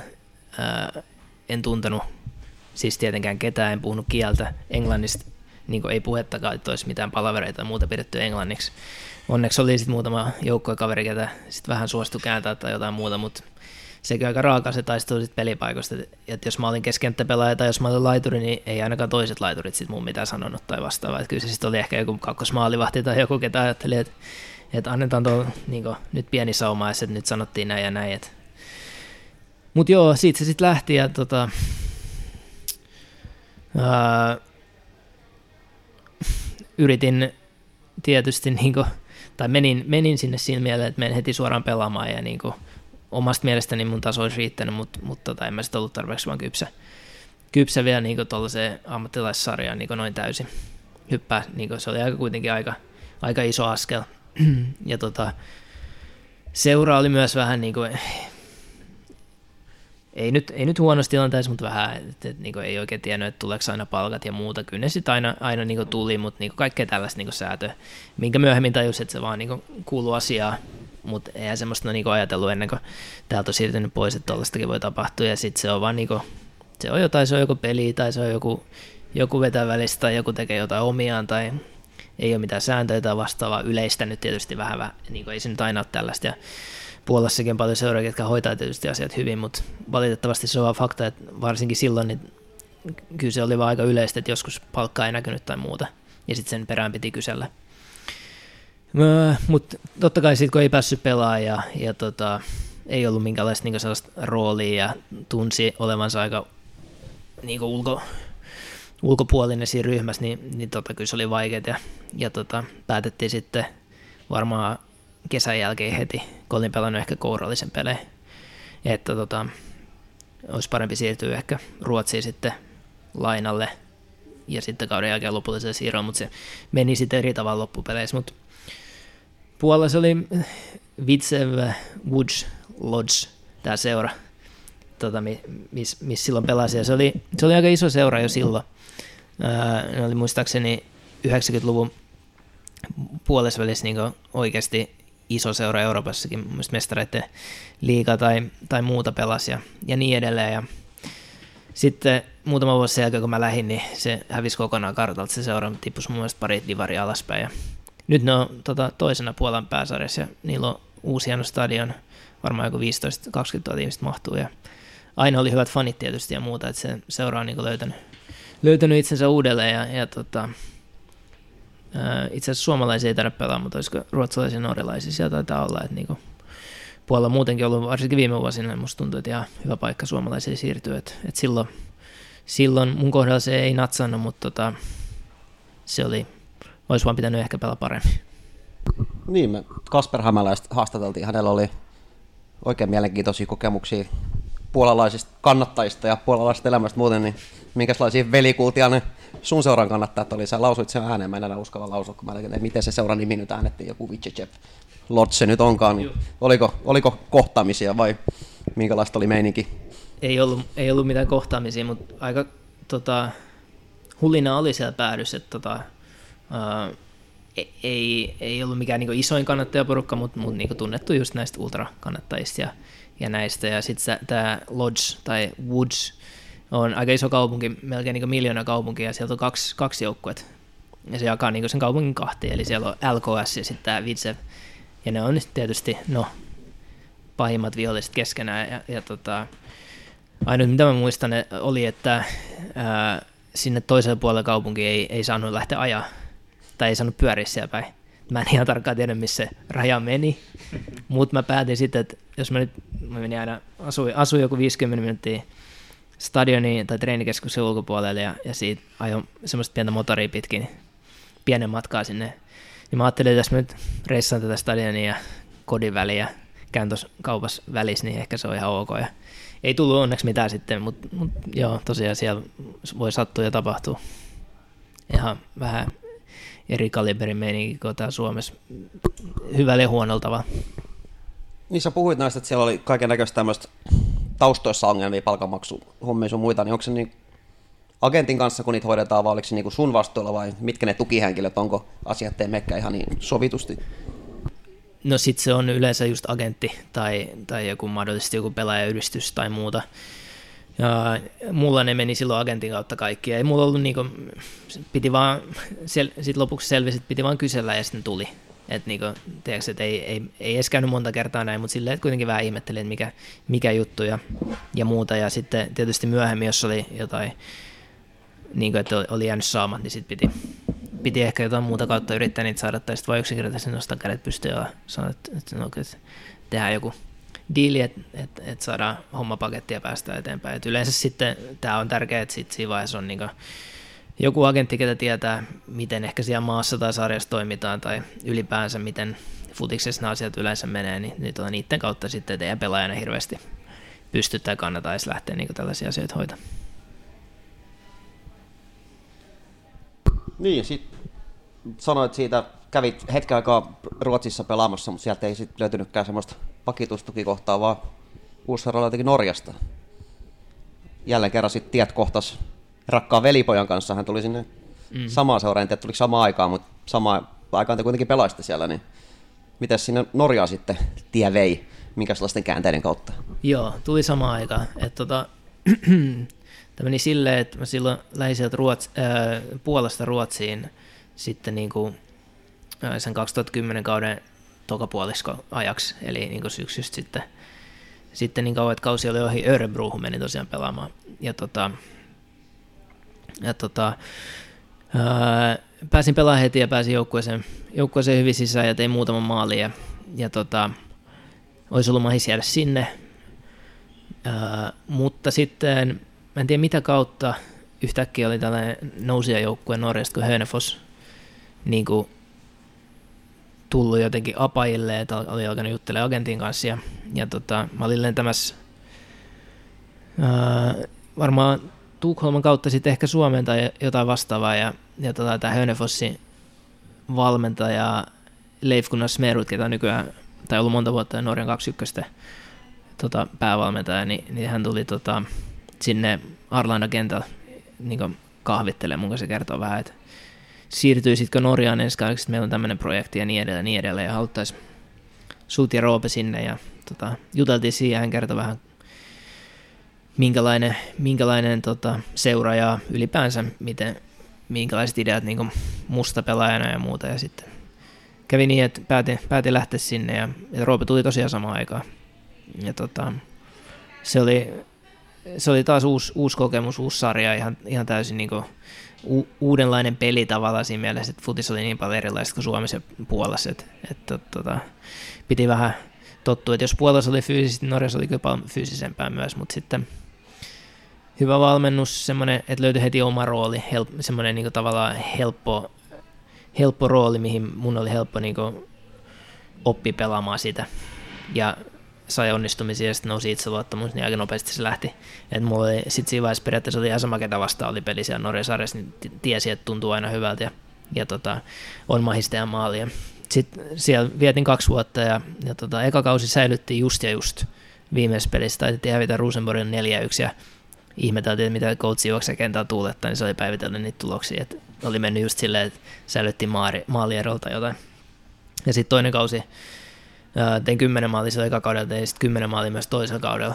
Ja tota, sitten valitettavasti tiputtiin takaisin divari sen kauden jälkeen. Mutta sitten oli uusi seura taas, taas tiedossa ja matka jatkuu, että tämmöistä se on ollut niin kuin, muutama vuosi ja muutama vuosi täällä, että ei, ei ollut niin kuin, meni pitkään ennen kuin oikeastaan ulkomailla sopeutui mihinkään, eikä, eikä sitten jälkeenpäin kun miettii, niin ei missään vaiheessa oikeastaan edes tullut sellaista, että olisi ollut pidemmän aikaa yhdessä paikassa. Että se, se on jäänyt harmittaa siinä mielessä, että että se olisi, se olisi ollut ehkä, ehkä niin parempi, että olisi keskittynyt yhteen projektiin vähän pidemmän aikaa. Että aika, aika nopeasti joko vuoden tai kahden vuoden jälkeen tuli vaihto, hmm. mikä vaikutti ehkä sitten kokonaisuuteen. Niin Norjassa pelasit Rosenborgissa ja äh, Ruotsissa IFK Göteborgissa mm. ja Skotlannissa Dundeessa. Mm-hmm. Mitkä on semmoisia parhaita muistoja, mitä noilta ulkomaan vuosilta on jäänyt? Uh, itse asiassa Oddis oli myös Norjas viimeinen seura ennen kuin tulin takaisin Helsinkiin. Norjas oli kolme, kolme seuraa. Uh, Mutta parhaat muistot on varmasti uh, Rosenborgista, mikä on niinku ihan eh, mahtava seura, mahtava niinku paikka asua ja, ja pelaa futista. Siellä on, siellä on hienot puitteet ja, ja tota, kaikin puolin niinku semmoinen, semmoinen ympäristö, missä jos kaikki lähtee menee hyvin, niin siellä voi olla tosi hauska pelaa, pelaa futista. Se on niin aika semmoinen, se on tärkeä juttu siinä mielessä, että, että, että, että niin kuin semmoinen seura, seura niin tämmöinen yhteisö tai muu, niin se on niin vahvasti elää sitä, sitä omaa elämäänsä ja siinä kun pääsee olemaan mukaan, niin se oli, se oli hienoa, hienoa aikaa, että ehkä ne mestaruudet, pokaalit, mitä siinä aikana tuli voitettu, vaikka ero oli ollut semmoinen, kun olisi halunnut, niin ne oli kuitenkin hienoja, hienoja muistoja, että ensimmäiset semmoiset voitot tavallaan ulkomaan, että mistä, jää joku, joku merkki, oli sitten mitali tai, tai edes johonkin CV lukee, että tuossa Norjan mestaruus oltiin ollut vuosi, ja sitten ei aina kenenkään katsoa, että monta peliä itse asiassa pelasi siinä vuonna tai vastaavaa. Et, et, tota, se, oli, se oli kyllä hyvä aika, että Ruotsista ehkä sitten vähän päinvastoin, että sinne en ikinä sopeutunut niin hyvin, että IFK Göteborg tosiaan se kausi, en nyt muista mikä kausi se oli, mutta menin kesä sinne Lasse Viibe tanskalaisyökkäjän korvaajaksi, ketä oli tehnyt varmaan joku 15 maalia siis siihen kauden puoleen väliin mennessä. Ja sitten se myytiin Englantiin tai Kiinaan, jompakumpaa. Ja tota, sitten oli silleen, että hei, että tuo Rosenbergs on toi Riku Riski numero 9, ketä ja ketä ei ole päässyt pelaamaan hirveästi, mutta tota, vissiin ihan hyvä hyökkäjä tekemään. Tota se Lasse Viimen korvaajaksi tuo kärkeä. Ja IFK Göteborg tosiaan johti sarjaa puolessa kautta. Ja ihan silloin he sanoivat, että ennennäkemätön huuma kaupungissa meneillään siinä vaiheessa, että niin sielläkin tietää, että, että tota, jos siellä on huonon vuonnakin stadion täynnä ja hyvä meno, niin sitten kun on tuommoinen kausi, että, että niin mestaruus tulos ja muuta, niin, niin tota, siinä oli kyllä potentiaali, että olisi, olisi, olisi ollut hyvä, hyvä sauma iskeä, mutta tota, tosiaan vähän jäi laihaksi sekin reissu, että yksi maali ja loppupeleissä mikä pahinta, niin ihan viimeisen kierroksella jäätiin toiseksi ja ehkä ei nyt aina ainut syntipukki, mutta varmasti niin sellainen, että tota, ymmärrän, että välillä tulee vieläkin, tai silloin kun oli somessa, niin tuli jonkun verran vielä kommenttia Ruotsista. Niin, mä olin just kysymässä, että ilmeisesti ne IFK Göteborgin kannattajat muisteli sua lämmöllä vielä tämän lyhyen reissukin jälkeen, kun jotain tarinaa, että tuli tosiaan ilmoituksia, että et ollut ehkä heidän mielestään seurahistoria paras pelaaja, vai miten se tarina menikään? Kyllä ihan varmasti just näin, että, että, että se on tosiaan, ja se tarina oli toi tosiaan, että se, se, se mestaruus lipesi ihan viime hetkellä, ja, ja tosiaan sitten kun sut on tavallaan tuollaisen niin kuin, ää, ei nyt mikään niin superhyökkäjä, mutta hyökkäjä, ketä pelaa hyvin ja tekee paljon maaleja ja on kannattajia suosikki ja lähtee menee kesken kauden ja sitten tuut siihen korvaajaksi ja, ja tota, täytät ne saappaat silleen, että teet yhden maalin ja, ja, ja tota, et oikein pääse missään vaiheessa mukaan, niin helpostihan se sitten on silleen, että no, et, ja kyllä totta kai niin se olikin, että, että se, oli, se oli harmi, että se päättyi niin, se on futista. Olisi ollut hieno päästä kyllä voittaa Ruotsin, Ruotsin mestaruus, että tota, nyt kun Suomen mestaruuksia on ja sitten Norjastakin mä lasken, että mulla on muutama mestaruus ja, ja kappi ja muuta, niin tota, Ruotsista ei ole nyt sitten muuta kuin se hopeinen valitettavasti. Niin, tässä vähän sivuttiinkin sitä, että sä kävit myös Skotlannissa kääntyy hetkisen aikaan, Dundeessa. Mitäs, taisi olla lainasopimus kyseessä silloin vai mikä se oli tilanne? Ja ne, joka tapauksessa vähän niin kuin ottelut jäi vähäiseksi, taisi olla vähän epäonnea monellakin tavalla silloin. Vai mitä se, mitä se Skotlannissa tapahtui? Sekin oli merkillinen, merkillinen juttu kyllä kaiken puolin. se oli samanlainen kuvio oikeastaan kuin tämä IFK Göteborg kuvio siis niin kuin siirtomielessä. Että lähin niin kuin lainalle Rosenborgista ja tarkoitus oli olla, olla sitten puolikautta tai kokonainen kausi, riippuen vähän siitä, miten menee. Ja tota, miksi oli Dundee silloin tuttu valmentaja ja, ja tota, lähdin ihan mielelläni sinne, mutta tota, en ollut ehkä parhaassa mahdollisessa kunnossa siinä vaiheessa, pakko niinku nostaa käsi pystyyn siinä mielessä, että, että olisi voinut valmistautukin paremmin siihen reissuun, mutta ei ollut ehkä niinku parhaat kuukaudet takana, että pelit oli mennyt huonosti ja muuta, ei ollut itseluottamusta.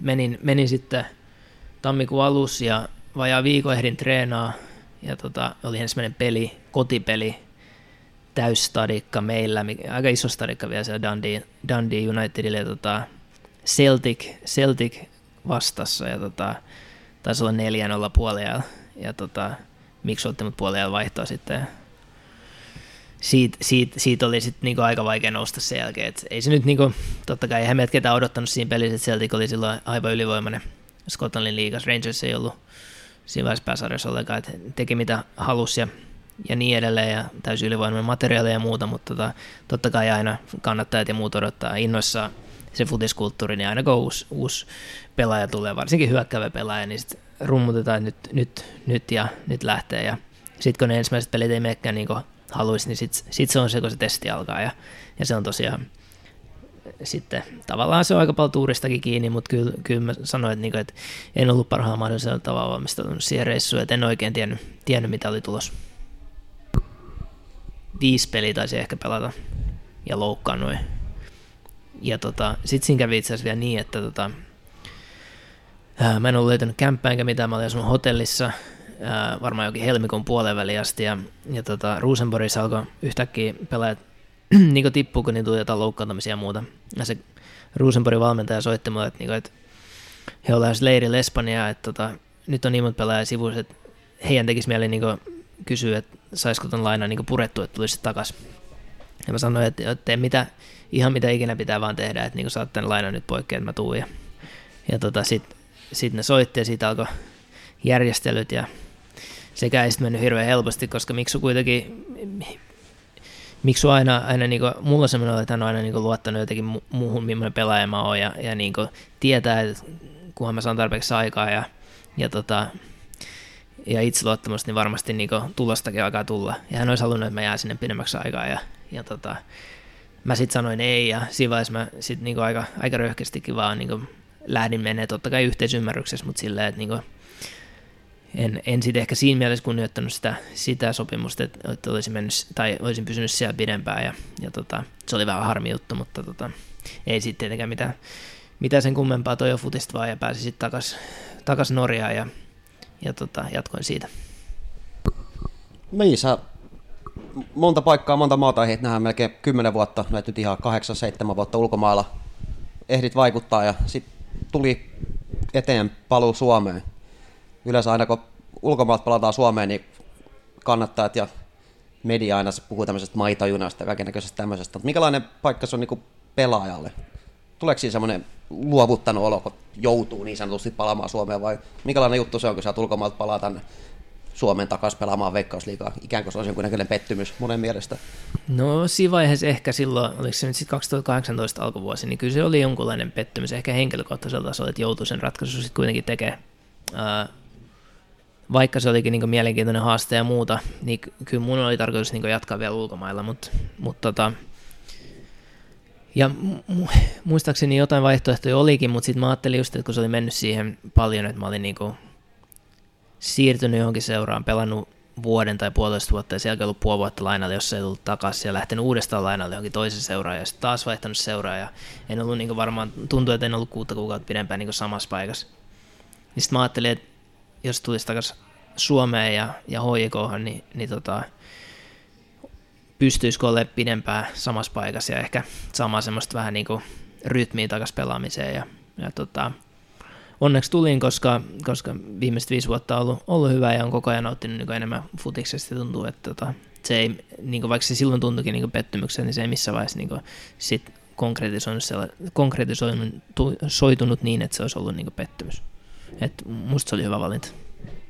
No, HJKs tuli menestystä sit paljon, muutamat Suomen mestaruudet ja Suomen ja, ja pääsit siellä pitkään pelaamaan ja ja tota, löysit semmoisen paikan, pystyit olemaan yhdessä paikassa pidempään. Mutta tota, nyt sä oot palannut Tepsiin, niin kysytään, mikä sai sut palaa Tepsiin? No muutama juttu.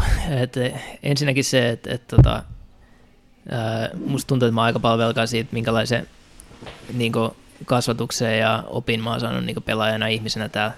Just puhuttiin aikaisemmin niistä akatemian vuosista ja niistä, ja niitä, niitä tyyppejä, ketkä, ketkä silloin oli, just esimerkiksi John Allen, ketä on vieläkin, ja, ja tota, Saarisen Jesse, ketä on nyt valmennusryhmässä ja oli silloin pelikaveri, ja, ja, ja vieläkin tietysti hyvä ystävä, niin tota, että pääsee näiden tyyppien kanssa tekemään hommia, niin se on kyllä hieno juttu. Uh, toinen on tietysti Mika, että tota, oltiin, oltiin jo pitkään yhteydessä ja puhuttiin, että jossain vaiheessa, kun tulee sopiva hetki, niin voitaisiin alkaa tosissaan puhua siitä, että tulisi takaisin tänne, ja, ja tota, viime kauden jälkeen oli jo, tai edeltävän kauden jälkeen oli jo ehkä pieni sauma, mutta sitten se ei vielä toteutunut. Ja nyt sitten joulukuussa tai vuodenvaihteessa niin, niin tota, löytyi semmoinen sopiva hetki ja päästiin niin viemään asioita vähän pidemmälle ja loppupeleissä oli sitä aika helppo päätös.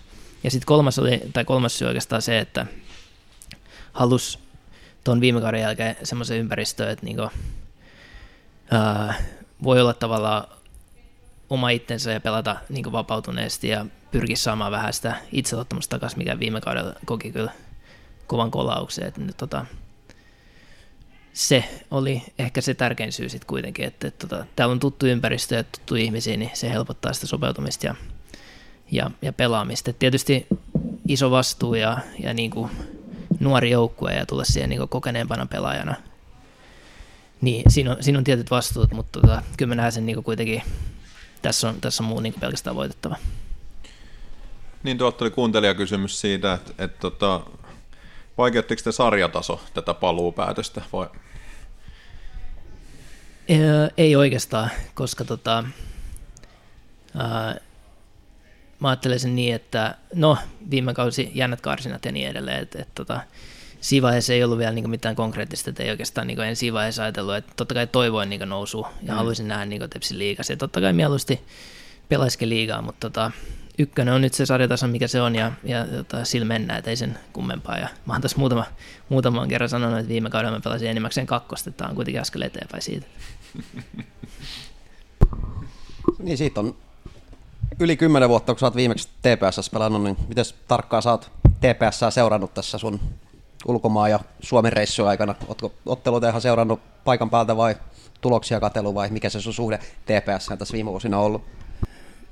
No se on ollut, se suhde on aina ollut läheinen. Et, et kyllä se on niin mulla aina, aina se seura, mistä niin kaikki on tavallaan lähtenyt, vaikka mä oon Maskus niin ens, ensioppini saanut ja, ja siellä Kari Raida-alaisuudessa ja muuta, niin sieltä, sieltä kaikki niin tavallaan lähti, mutta Tepsissä oli ne ensimmäiset askeleet niin oikeasti siihen ammattilaisuralle ja niin edelleen, niin, niin tota, sillä, sillä tavalla se on tuntunut aina, aina kodilta, että tota, ihan hirveän aktiivisesti en ole joka vuosi seurannut, että tuloksia ja muuta, mutta mitään pelejä en ole välttämättä katsonut ja muuta, mutta tota, nyt viime vuosien aikana vähän, vähän enemmän taas ja, ja niin edelleen. Et ehkä se on mennyt vähän siinä, että, että niinku futista seuraa ylipäänsä vähemmän, mutta sitten keskittyy aina ehkä enemmän semmoisiin, että, että miten niinku seuraa menee ja niin edelleen. Niin, niin, niin tota, ihan mun mielestä mielenkiintoinen projekti meneillään ja, ja tota, aika, aika paljon kysymysmerkkejä niinku ylipäänsä tulevasta kaudesta vielä, mutta mä oon aika vähän aikaa ehtinyt olemaan vasta ja tavallaan vielä siinä totutteluvaiheessa, että tota, maltti on valtti varmasti.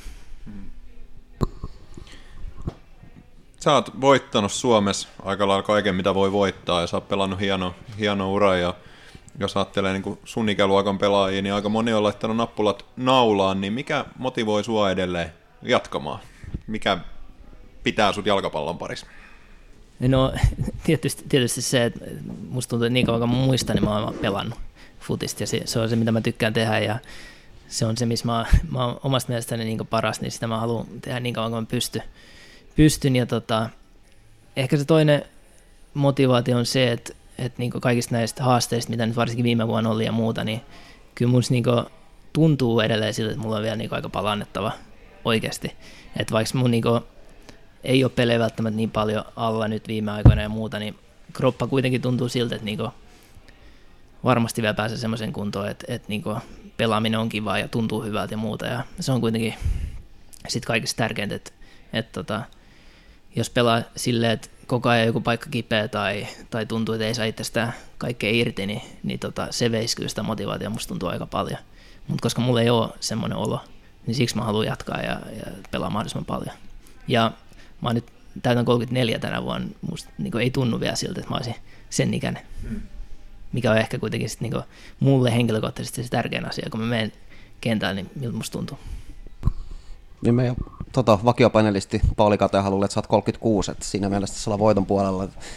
Kuitenkin hän luulisi olla vanhemmaksi, että sä oot selkeästi nuorekas kolme. Se on varmaan tämä parta, mikä ei vieläkään kasva. Mut, mua kiinnostaa enemmän toi motivaatio siinä mielessä. Sä oot pelannut isoja pelejä ulkomailla, hienoilla stadioneilla, 10 000 ihmisten edessä, niin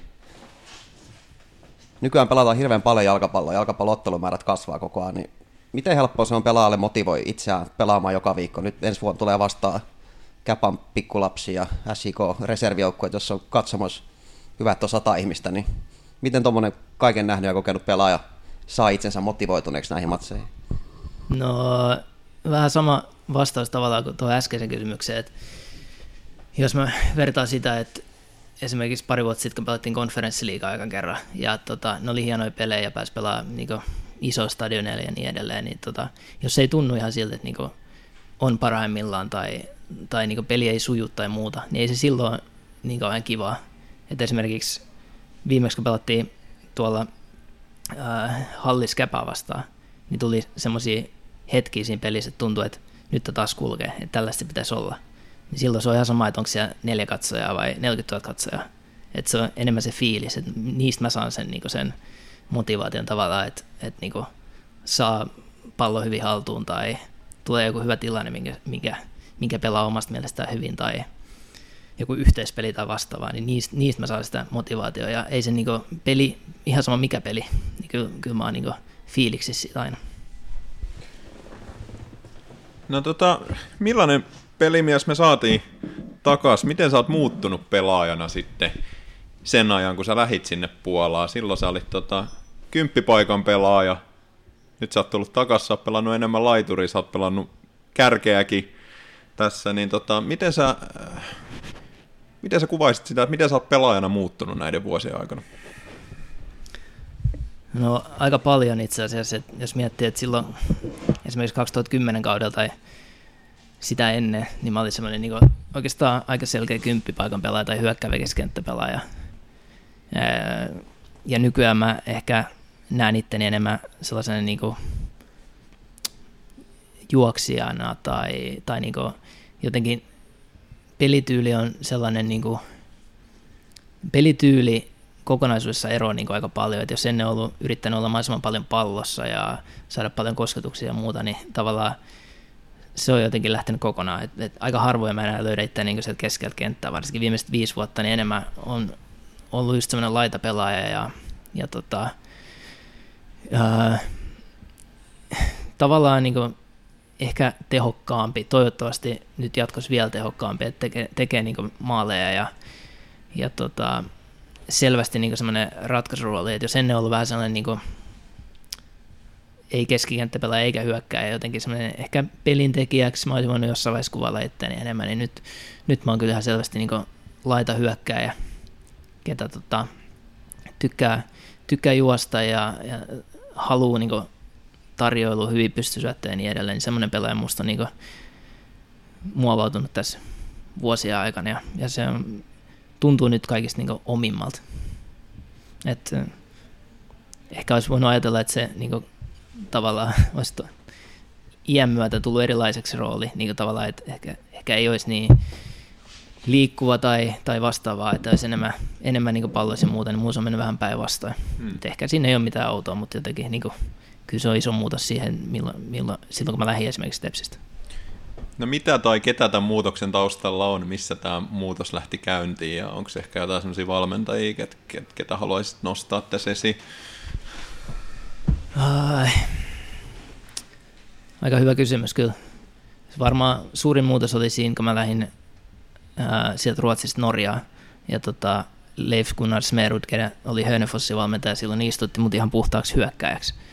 Ja tota, muistaakseni 4-4-2 ja tämmöinen niin ju, tavallaan, meillä oli toinen hyökkäjä, joka oli varmasti fyysisempi ja niin isompi, vähän tämmöinen target, ja sitten meillä oli ihan tämmöinen niin klassinen target- ja juoksija-tyyppinen hyökkäjä kaksikko, niin mä olin se siinä, ja, ja sitten tota, se rooli jäi päälle muutamaksi vuodeksi, ja sitten kun mä siirryin sinne Rosenborgiin, niin tota, siellä on hirveän syvällä juurtunut tuommoinen 433, mikä on niin oikeastaan ihan sama kuka siellä on valmentajan, niin tota, edes valmentaja ei edes päätä sitä pelisysteemiä, vaan että se on päätetty jo valmiiksi.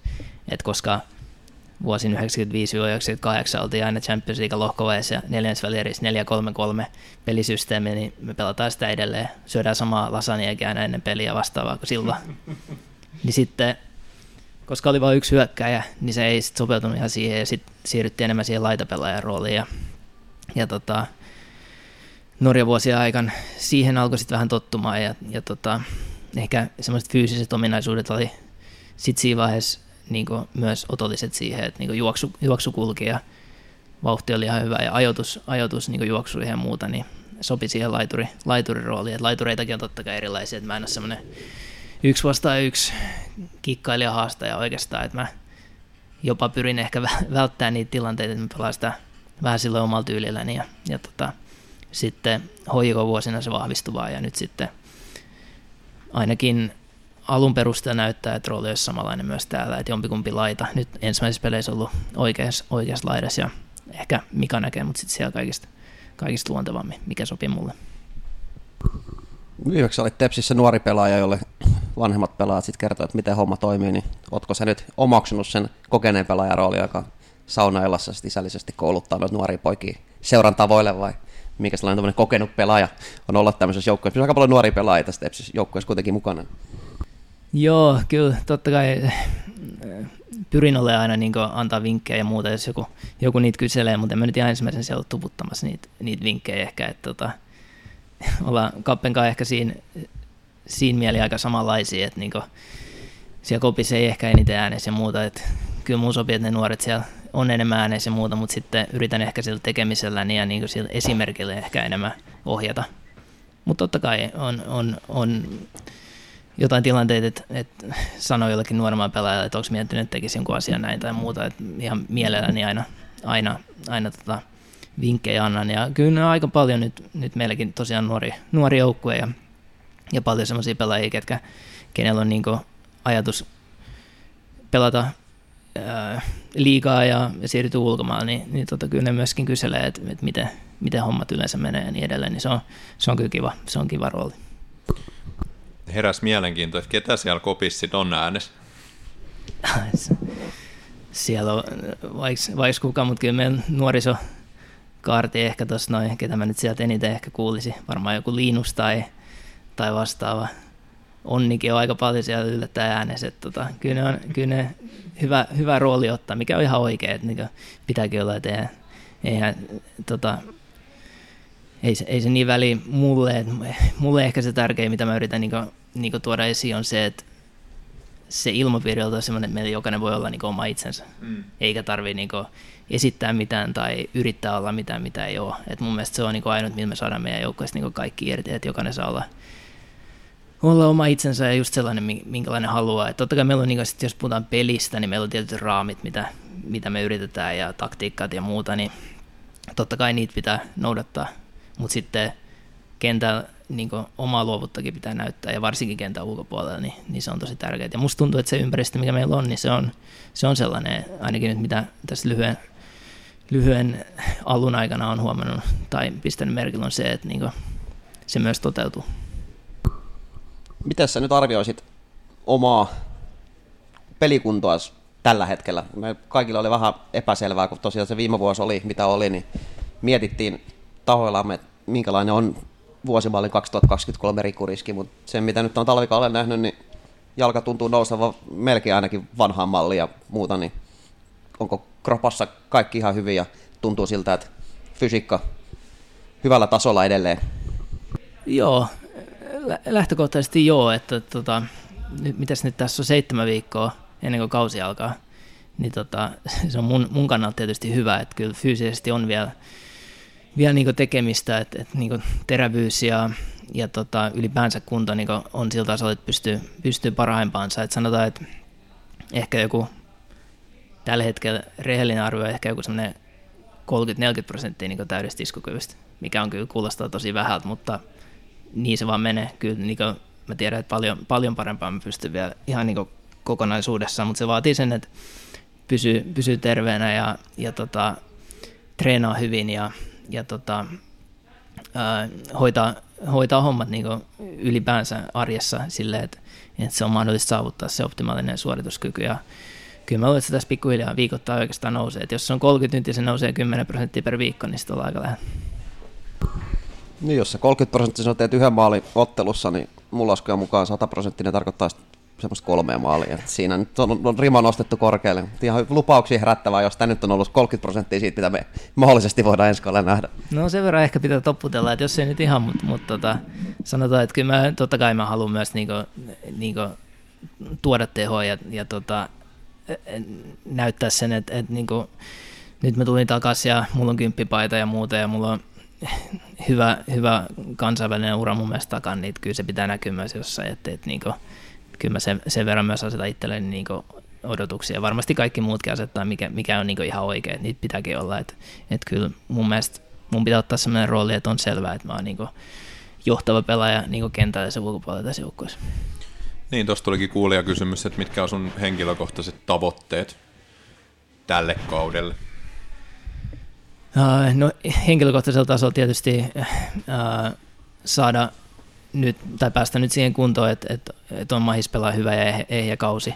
Ja tota, sitten jos, jos siihen pääsee, niin toivottavasti tekee, tekee paljon maaleja ja pelaa isoja, isoja minuutteja koko ajan. Et, et, se on aika yksinkertaiselta kuulostaa, mutta mut tota, se, se, on se tavoite. Ja, ja tota, ää, mun mielestä mä oon ihan oikealla tiellä, niin kuin, mutta vie, vie vähän aikaa varmasti vielä, mutta tota, pikkuhiljaa. Ja sitten tota, mitä tulee joukkueeseen, niin niin tota, vaikea sanoa, me ei ole siis niin joukkueen kanssa sen enempää mistään tavoitteista vielä edes puhuttu, että mitkä meidän, meidän tavoitteet on, että se varmasti tulee jossain vaiheessa. Että tota, me ollaan nyt aloitettu viiden viikon pidempi niin treenijakso. Me oltiin tosiaan viime, viime viikko lomailtiin ja, ja tota, nyt on sitten se ehkä se tärkein vaihe ennen, ennen kauden alkua ja sitten sit vielä viikko pari ja sitten alkaa tosi pelit, niin tota, se, on se, se on se prosessi ja siihen kuuluu sitten tietysti noin treenit, mutta sitten ylipäänsä niin myös nämä, että puhutaan vähän, että missä mennään joukkueena ja niin edelleen, ne kaikki tulee sitten jossain vaiheessa olla samalla sivulla. Sun yhden kauden maaliennätys Tepsissä on kuusi, niin eiköhän pistä tässä ensi kaudella uusi numero. No toivottavasti, että et, tota, äh, kyllä kuusi, kuusi kuulostaa siltä, että kyllä siihen pitäisi päästä. Että kyllä mä, siis totta kai mun tavoite on, niin kuin, mä on sitä mieltä, että jos, jos pelaa noit kolme ylin troolia, on se sitten laita hyökkäjä tai keskushyökkäjä, niin kyllä sun pitää tehdä yli kymmenen maalikaudessa ja yksinkertaisesti niin sillä, sillä paikalla. Et se, se, se, on niinku, se on se myös, mitä joukko odottaa sulta, että et niinku, sulla on tiet, tietty, tietty niinku vastuu siitä pelaamisesta, ja se on yksinkertaisesti se, että sit kun hyökkäykset viedä loppuun asti, niin sä oot siellä lähimpään maaliin tekemässä niitä maaleja, että sit, et niinku, sit yhtä lailla mä odotan, että keskenttä antaa niitä syöttäjä ja niin edelleen, ja meidän puolustajat hoitaa hommansa, että et siitä se kokonaisuus sitten syntyy, että et niinku, kuulostaa helpolta näin niinku, heitellä tässä näin, mutta katsotaan, miten sitten käytännössä toteutuu.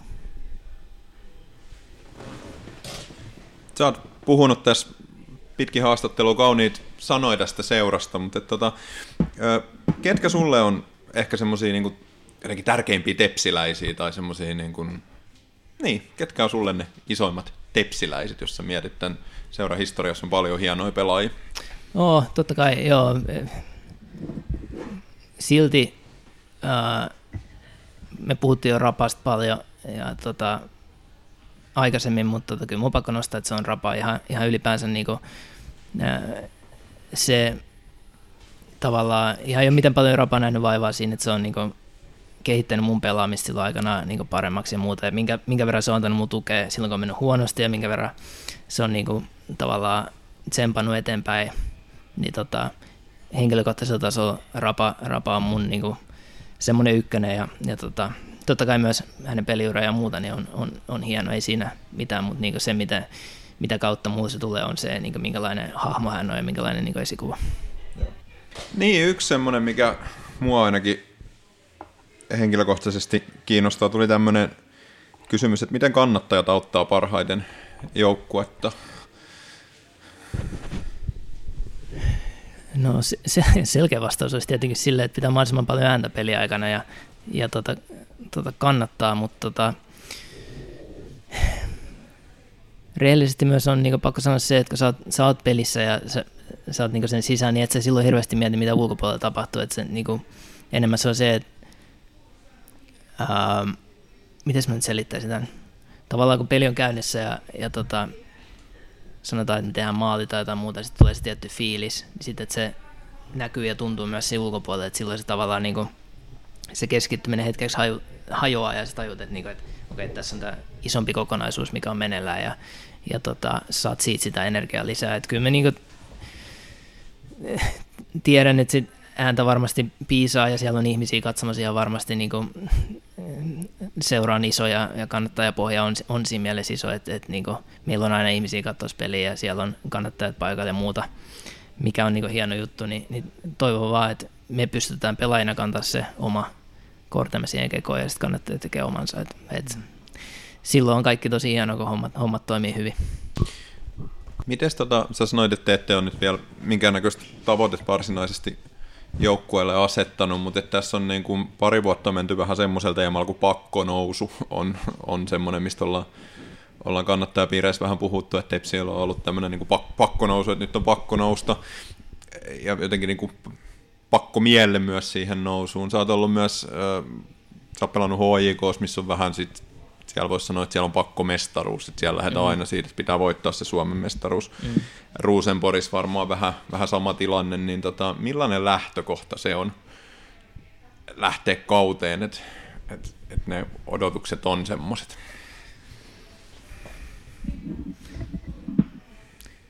No kyllä tietysti pelaaja tiedostaa aina sen, että minkälainen niin kuin, ilmapiiri tai odotukset on. Et, et se, että on pakko mestaruus tai pakko nousu, se on periaatteessa niin ihan on tavallaan sama asia.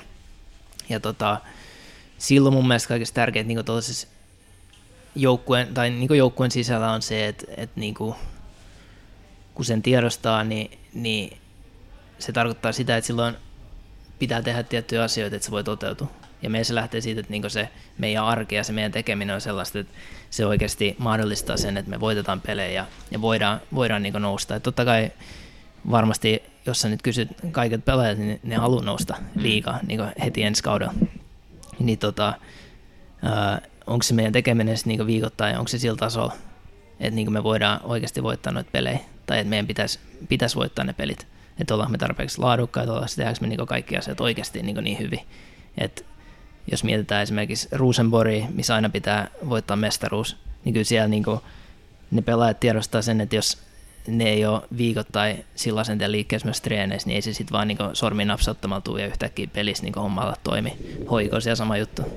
Ja täällä mun mielestä niin meidän pitää pyrkiä siihen, että niin se päivittäinen tekeminen on niin riittävän laadukasta. No, miten sä sanoit, että kannattajista saa parhaim, parhaimmillaan voimaa ja, ja jotenkin se auttaa tavallaan, että siellä on, on sitä ääntä, mutta sitten sä oot ollut myös semmoisissa paikoissa, missä seuralla menee vähän heikommin ja, ja ehkä sitä kritiikkiä alkaa tulla. Mm-hmm. Ja, ja tässä on nyt Tepsilläkin ollut tosi vaikeat ajat ja ehkä sitä kritiikkiäkin on niin kuin joukkueet kohtaa tässä viime vuosina tullut, niin millainen asetelma se on pelaajalla? Se pitää yhtä lailla tiedostaa, mutta sitten se pitää vaan käsitellä oikein. Et sun pitää ymmärtää se, että, että niinku kannattajat on siellä niinku kannustamassa joukkuetta ja he toivovat niin tietysti aina, että tulee voitto. Ja sitten jos ei tule voitto, niin se on meidän pelaajan vastuu, koska me ollaan siellä kentällä. Niin totta kai siihen kuuluu myös se kritiikki.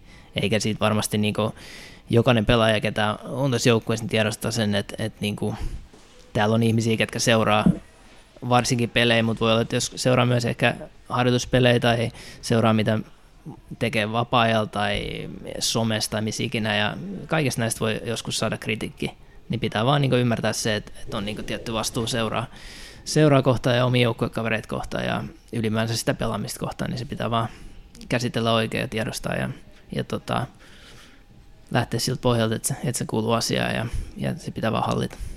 Et jos mä aikaisemmin sanoin, että se on niin paljon myös päästä kiinni, niin toi on just sitä.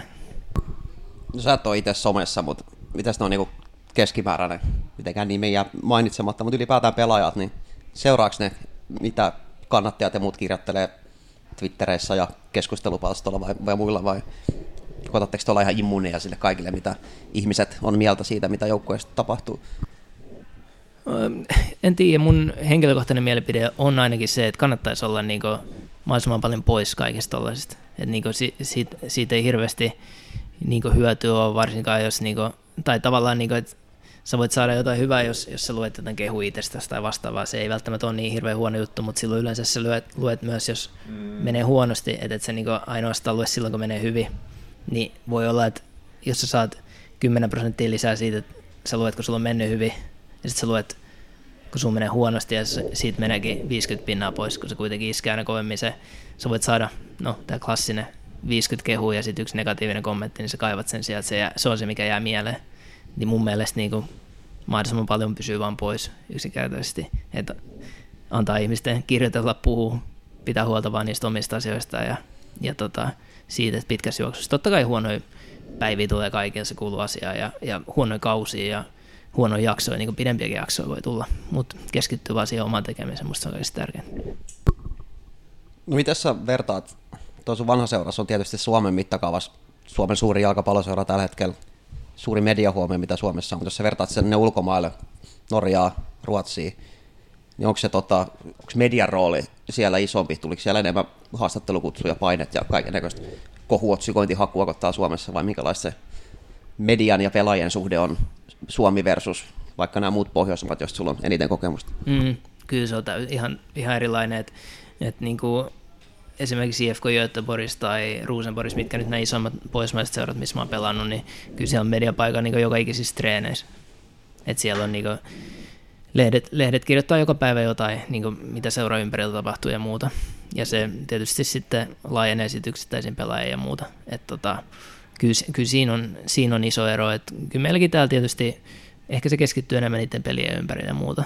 Sitten, et tietysti tällä niin kuin, jos miettii jalkapallokulttuuria ylipäänsä ja muuta, niin olisi, olisi se hienoa, että tuolla olisi niin kuin, Turun Sanomat aina treenin jälkeen tai vastaavaa tai seuraavassa treenejä vähän ja katsoa, miten pelaajilla menee tai kyselemässä valmentajat vähän enemmän niin sitä yleisfiilistä tai sitä, mutta tota, no, realiteetit on tietysti mitkä on, että et asiat on vielä vähän eri, eri tavalla täällä, mutta tota, kyllä, kyllä, se aika iso on se touhu ihan jo Ruotsissa, Ruotsissa Norjassakin, vaikka ei nyt ole hirveän kaukana täältä Suomesta, puhumattakaan sitten varmasti niin Keski-Eurooppaa muuta, niin sitten ollaan eri, eri tasoa, mutta mut joo, on, siinä, on, siinä on kyllä iso ero. Musta se vaikuttaa sit ylipäänsä siihen myös siihen kiinnostavuuteen ja kaikkea tähän, että niinku, miten paljon se seuraa esillä. Et tota, totta kai me seurannan ja pelaajana niin toivotaan mahdollisimman paljon, paljon huomioon. No hei, Rikuriskin kanssa kun keskustellaan, niin on yksi asia, mitä ei voi olla nostamatta esiin, ja se on tota, mm, tämä sun kieltäytyminen silloin tästä Katarin, mm. Katarin leiristä, ja ehkä niin kuin laajemmin tämä kaikki, mm, voisiko sitä puhua jo niin kuin ihmisoikeusaktivismia, ja tämä, mitä sä oot tässä viime aikoina tehnyt ja tuonut esille. Meidän vakiokuuntelija Hirvesalo Janne heitti tämmöisen kuuntelijakysymyksen, että mitä ajatuksia sussa herättää tämmöinen lausahdus, kun että politiikkaa ja urheilua ei saa sekoittaa? Hmm. No, se on hyvä kysymys. Mä oon totta kai just sattuneesta syystä kuullut paljon tätä, tätä kysymystä ja tota, ilokseni voin, voin, voin todeta tietysti, että, että tota, varsinkin nyt tässä Katarin kisojen kynnyksellä ja muuta, niin, niin tota, sitä ei enää hirveän usein kysytty, koska aika, aika, moni on, on tota, ymmärtänyt sen, että eihän niitä voi millään tavalla tietystikään erottaa, että ne, ne kulkee käsi kädessä ja, ja, ja tämmöiset kaikki arvokisat just sun muut, niin on vaan niin täydellinen esimerkki siitä, että tota, ää, oma tilanne on tosiaan siitä mielenkiintoinen, että, että toi, siitä, siitä, nyt siitä päätöksestä siitä on nyt tietysti, tietysti paljon aikaa, mutta nyt kun kisat, kisat oli ja meni, niin, niin tota, tuli vielä se pieni loppumyllerys tuohon just ennen, ennen kisoja, että pääsi olemaan paljon esillä ja, ja tota, sitä kautta puhumaan eri tapahtumisia ja tota, nostamaan näitä asioita esille. Et kyllä ne on mulle niinku, niinku tärkeitä ja, ja tavallaan, tavallaan on, on halunnut niistä myös puhua tiettyyn pisteeseen asti, mutta sitten on myös aina ollut aika tarkka siitä, että mä oon kuitenkin jalkapallolle enkä ihmisoikeusaktivisti tai mitä muuta vastaavaa termistä onkaan käytetty, että niinku, äh, haluan, että mulla, mulla mahis niinku tuoda niitä omia ajatukseni esiin, jos, jos on semmoinen hetki, mutta niinku, totta kai mieluiten mä keskityn vaan pelaamaan jalkapalloa, koska se on se mun, mun työ. Niin sitä mun piti kysyä sulta just, että en mä tiedä, onko sitä nyt, voidaanko puhua, no harmittaako tavallaan se, että jos nyt painetaan rikkuriski, niin aina tuodaan tai Gatar esille, niin joskus harmittaako sua, onko se tyhmä kysymys, kysyä, että harmittaako sua, että tähän löytyy sua, että enemmän ehkä saat päässyt kautta joutunut puhumaankin näistä niin ulkojalkapalloista asioista kuin itse jalkapallosta? Uh, ei, se on, toi on hyvä kysymys itse asiassa, joo, ei, ei, ei missään nimessä harmita, että, että niinku, se, miten tämä koko koko tapaus Katar mun osalta niin sit tavallaan niin ratkesi tai minkälainen se reaktio oli ja muuta, niin se oli 99 prosenttia pelkkää positiivista. Niin siitä sai paljon, paljon huomioon ja, ja tota, pääsi tuomaan omia asioita esille ja, ja tavallaan niin kuin, ää, pistää oman lusikkansa siihen soppaan ja, ja tuntuu, että, että moni, moni sai siitä jotain irti ja ehkä, ehkä toi jotain uusia ajatuksiakin niin kuin, niin kuin esiin.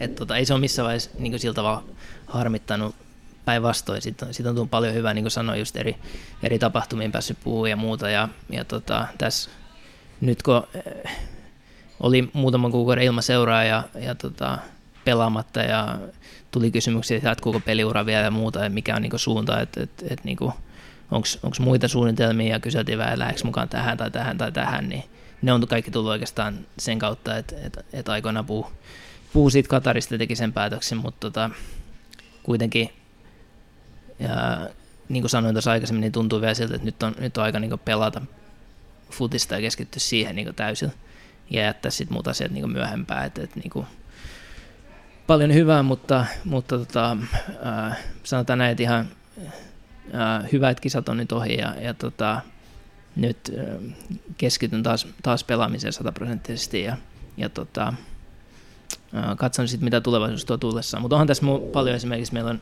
Ihmisoikeusliiton kanssa on tällainen Team Human Rights nyt, missä on niinku eri, paljon eri lajia urheilijoita mukana ja, ja tota, kokoonnutaan silloin tällöin, tai kokoonnutaan kokoonnutaan netin Teamsissa tai Skypessä tai missä ollaankaan sitten. Ja, ja saadaan sekä koulutusta ihmisoikeusasioissa niin kuin urheilussa ja muuta ja sitten ylipäänsä kehitetään mitä ikinä onkaan sitten tapetille. Just, just silloin, että tässä on ollut hienoa kamppista ja muuta ää, nyt viime vuosien aikana. Että kaikkea, kaikkea tollaista, niissä mä oon tosi mielelläni mukana, mutta tota, se ei ole mitään tietystikään pelaamisesta taas pois. Sun hyvä ystävä Juho Lähde, vanha TPS-pelaaja, toimi vastuullisuuskoordinaattorina TPS ennen kuin lähti tonne maailman nappaa opiskelemaan. Mm.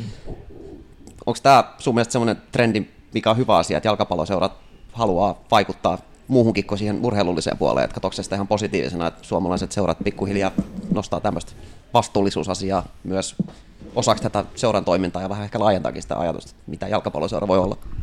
Joo, ehdottomasti. Se on, se on pelkästään hyvä asia ja, ja tota, viime vuosien aikana siinä on otettu aika isokin askeleet eteenpäin mun mielestä, että, että, että niin se on tämmöinen trendi, mikä nyt on, niin maailma muuttuu ja, ja futis muuttuu siinä mukaan, niin kuin, niin kuin sanoit, niin ei futis ole erillinen, erillinen sara, sarake missään, niin kuin, että se kuuluu kaikki, kaikki kuuluu yhteen ja futis muuttuu myös siinä, missä miss maailmakin muuttuu ja pitää olla niin seuraa myös muita vastuurooleja kuin se, että sä oot vaan niin kuin, niin kuin esimerkiksi jalkapalloseura tai jotain muuta, että kyllä siihen kuuluu se yhteiskuntavastuu yhtä lailla ja, ja siinä on niin kuin, paljon, paljon hyvää, mitä on niin saavutettavissa ja, ja seuraat ottamassa askeleet oikeaan suuntiin ja mun mielestä voi, voi ottaa vielä rohkeamminkin ja, ja tota, olla, olla niin esimerkkinä muille, että et, tota, varmasti työsarkaa riittää.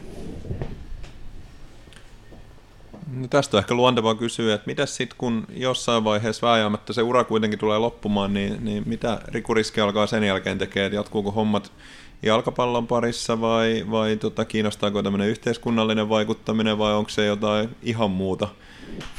se voi olla kaikkea noita. Se voi olla ihan mitä vaan oikeastaan. Että, että, tota, tosiaan yhteiskunnallinen vaikuttaminen kiinnostaa tietysti. Tällä hetkellä eniten kiinnostaa pelaaminen ja siksi se jatkuu vielä, mutta sitten mulla on myös opiskelu meneillään tässä sivussa, että, että, että musta toivottavasti jossain vaiheessa valmistun, valmistun tuolta Itä-Suomen yliopistosta tota, kääntäjäksi ja, ja tota, katsotaan, mitä, mitä sitten sen, sen osalta tulee, kun saa sen valmiiksi. Mutta tota, kaikkea tällaista en tiedä. Tosiaan en pitäisi mahdottoman sitäkään, että tavalla tai toisella jää futispiireihin pyörimään, että sekin on aika yleistä, mitä on nähnyt.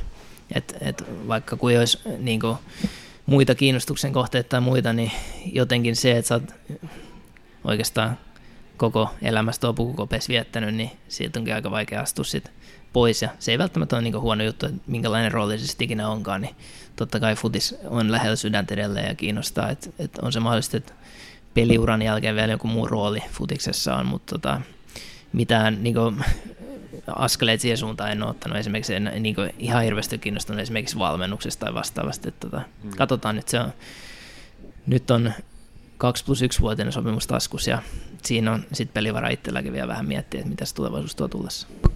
Eikä toi sun parempi puolisko siirtynyt tuomarisko pelaa euron loppuun, niin siinä olisi sullekin hyvä siirtymä. Pysyt jalkapallon parissa, alat viheltää matmatsia. Se on ihan totta, mutta miksei? Miksei?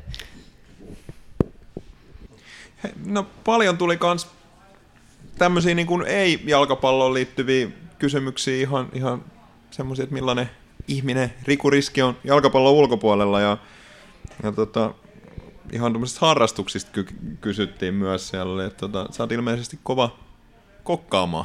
Mikä on bravuri Jaa. No joo, kyllä mä siis silloin tällöin, en mä enkä ihan superaktiivinen mutta joo, kyllä mä tykkään ihan, tykkään ihan laittaa ruokaa. Yleensä jotain pastaa tai jotain vastaavaa, niin ne on ehkä semmoiset, mitä, mitä tulee eniten kokkailtua. Kaiken näköisesti ihan oikeastaan laidasta laitaa, mutta enemmän sellaista niin ihan mahdollisimman hyvää ja perusarkiruokaa, että ei mitään sellaista niin super, super niin hienoa tai erikoista tai vastaavaa, että enemmän ihan sellaisia perunoita ja ruskeat kastiket tai vastaavaa. Sitten kysyttiin tämmöinen, että tota, Mira Lön, Lönnqvist kysyy, että löytyykö Turun antikvariaateista yhtä hyvää shakkikirjallisuutta kuin stadista? Jaa, se, se onkin hyvä kysymys. Mä asun, asun tota, tai, tai tota, Helsingissä niin ihan, ihan tota, semmoisen antikvariaatin naapurissa, mikä erikoistuu shakkikirjallisuuteen, että se on niin kuin, ehkä sinänsä vähän Semmoista ei epäreilu, varmaan löydy täältä. epäreilu vertailukohta tietysti, mutta joo, eh, siis on vapaa tosi niin kuin, lukeminen on niin kuin, ha- harrastus ollut jo, jo pidemmän aikaa ja tota, tykkään siitä. Ja, ja antikvariaatissa pyöriminen, se on, se on ihan niin kuin, semmoista rentouttavaa ja mukavaa puuhaa, että kyllä niitä varmasti ihan hirveästi en ole vielä täällä ehtinyt, ehtinyt kierrellä. Ja tässä on ensimmäistä viikkoa aikana huomannut, että Turku on muuttunut aika paljon siitä, kun viimeksi on asunut täällä pidemmän aikaa, että tota, vähän on, kestää selvittää, että missä mikäkin paikka on, mutta ehkä se tästä sitten, kun arki lähtee rullaan, niin Onko muuttunut hyvää vai huonoa suuntaan? en uskalla sanoa. muuttunut kuitenkin. Mutta shak, shakki on ilmeisesti siis lähellä sun sydäntä. Joo, siis mun tota, ää, aikanaan ukki, ää, äidin isä oli tota, innokas opettaa mua nuorempana ja, ja tota, mä en ollut ihan yhtä innokas oppimaan. Ja tota, ihan, ihan vähän pelasin ja, ja tota, mut siitä jäi joku semmoinen kuitenkin, kuitenkin tonne, tonne päähän, että se on hauska, hauska peli ja, ja tota, sitten Queen's Gambitin jälkeen niin hurahdin taas ihan täysin ja aloin pelaa aktiivisemmin ja nyt tota, yritän kilpailla sitten Radeski Luken kanssa, että kummalla, kummalla on peli paremmin hallus ja kyllä mä oon vähän jäljessä vielä pakko myötä. Se on niin ovella kaveri sitten. mä teen hyvin taustatöitä tätä haastattelua varten ja luin sun vanhan seuran sivuilla alle artikkeli, missä sut kysyttiin kirjasuosituksia. Siis mainitsit tämmöisen japanilaisen kirjan kuin Sensen salkku ja mulla oli viime viikolla hiihtoloma, niin mä luin sen kirjan ja se oli oikein hyvä, niin itsekästä syistä kysyn, että olisiko antaa jotain muita kirjasuosituksia nyt, niin voisin ottaa omalle lukulistalle. Uh, mun niin nyrkkisääntö on ollut se, että, että niin ihan sama mikä tai kenen japanilaisen kirjailijan teos, niin se on aina hyvä. Ja, ja tota, en tiedä mitkä lasit mulla on päässä, mutta ehkä mä niin vähän puolueellisesti niitä aina silloin täällä arvioin, mutta, mutta tota, niitä, mä, niitä mä yleensä aina yritän, yritän jostain löytää. Ja, ja tota, sen se salkku, joo se olikin, mm. no ei, si- siinä ei monta päivää mene, että kyllä siinä hiihtoloma riittää, se on aika lyhyt kirja. lyhyt kirja, joo. Se- Ja, ja vaikea sanoa, Tu- Turusko ollaan ja ja turkulaisia kun tässä ollaan, niin ää, Heikki Kännö, jos nyt muistan nimen oikein, niin, niin tota, mun mielestä on turkulainen ja, ja tota, ää, on kirjoittanut monta hyvää kirjaa. Itse on lukenut ehkä yksi tai kaksi, mutta suo, sitä suosittelen. Eli Heikki Kännö. No niin, pistetään mieleen. Mä annan palautteja sit, kun mä oon lukenut sen, onko se yhtään kuin sen sen salkku. Mäkin tykkään japanilaisista kielollisuudesta, mäkin ehkä vedän kotiin päin tässä suhteen. Mm. kovat odotukset. Vartti ja Sille ei voi Forten kirjakorner. Se voisi ottaa joka jakson lopuksi tämmöiseksi yleissivistäväksi. Mullakin on Haruki Murakami nyt itse asiassa työn alla. Mikä kirja? Ra- rajasta etelään, auringosta länteen taitaa olla nimi. Se on, se on mun lempari ehkä niistä kaikista. Ne on kyllä kaikki niin hyvin, mutta mä tykkään tosta varsinkin tosi paljon. Et siinä istuskellaan hyvin pitkiä aikoja hämmöisissä baareissa kuunnellaan jatsia. Ja, Kyllä. ja tota, aina välillä syödään jotain hyvän kuulosta ruokaa, niin siitä ei kirjallisuus paljon enää parane. Se on, on, on ollut itse asiassa kyllä todella hyvä. Mä tykkään Kafka rannalla on mun lempi Murakami, mutta mä en ole tota tainnut lukeakaan vielä. Ne on yleensä vähän pidempi kuin se sen sen salkku, että se vaatii vähän enemmän Toi on aika lyhyt. Toi ei ole mikään semmoinen järjetön diileskimi. Tää on hyvä idea. Jatkos suomalaiset lukelija vähän nykyään. Tiedän koulutusalallakin, että ihmiset lue enää. Nyt Joka jakso on kirjasuositus tähän loppuun, se on ihan hyvä. Kyllä, jos me kolme istutaan tässä, me on kaikki sitä mieltä, että ne on hyviä, niin ei pakko niitä olla aika hyviä. Kyllä. Joo. No, yksi kysymys, mikä tietenkin tuli. Koska Roope tulee takaisin?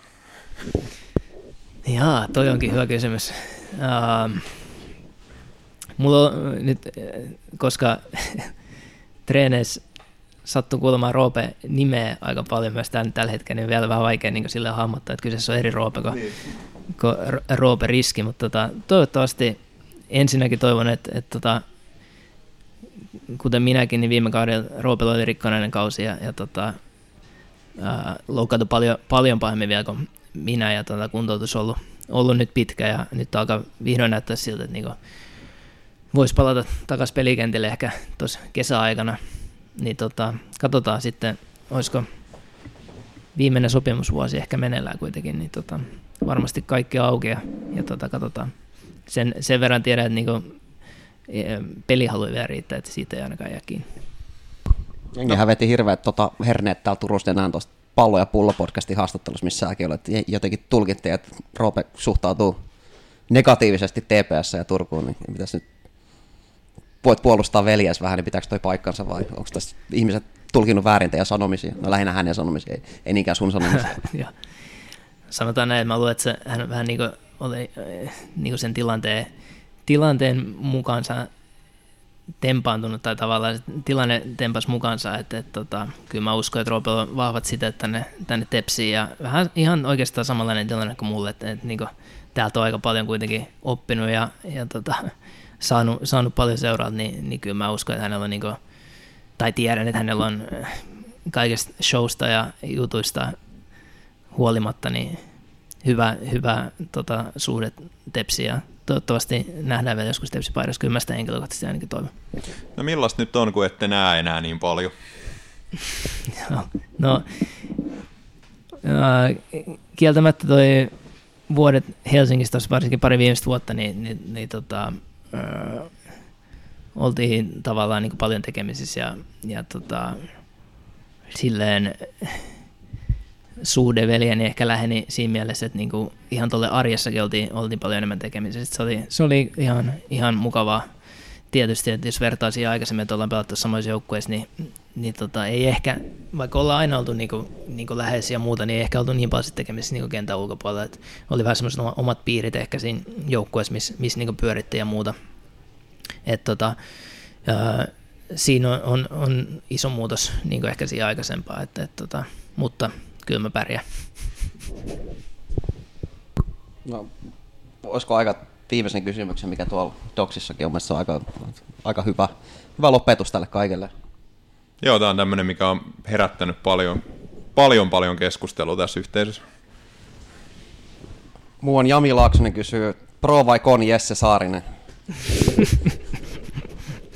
ei, se, ei suurempia tulkintaa. Minkälainen valmentaja Jesse on, nyt kun sä oot hänen kanssaan päässyt vähän tekemisissä näin niin valmentaja-pelaaja suhteen myötä olemaan?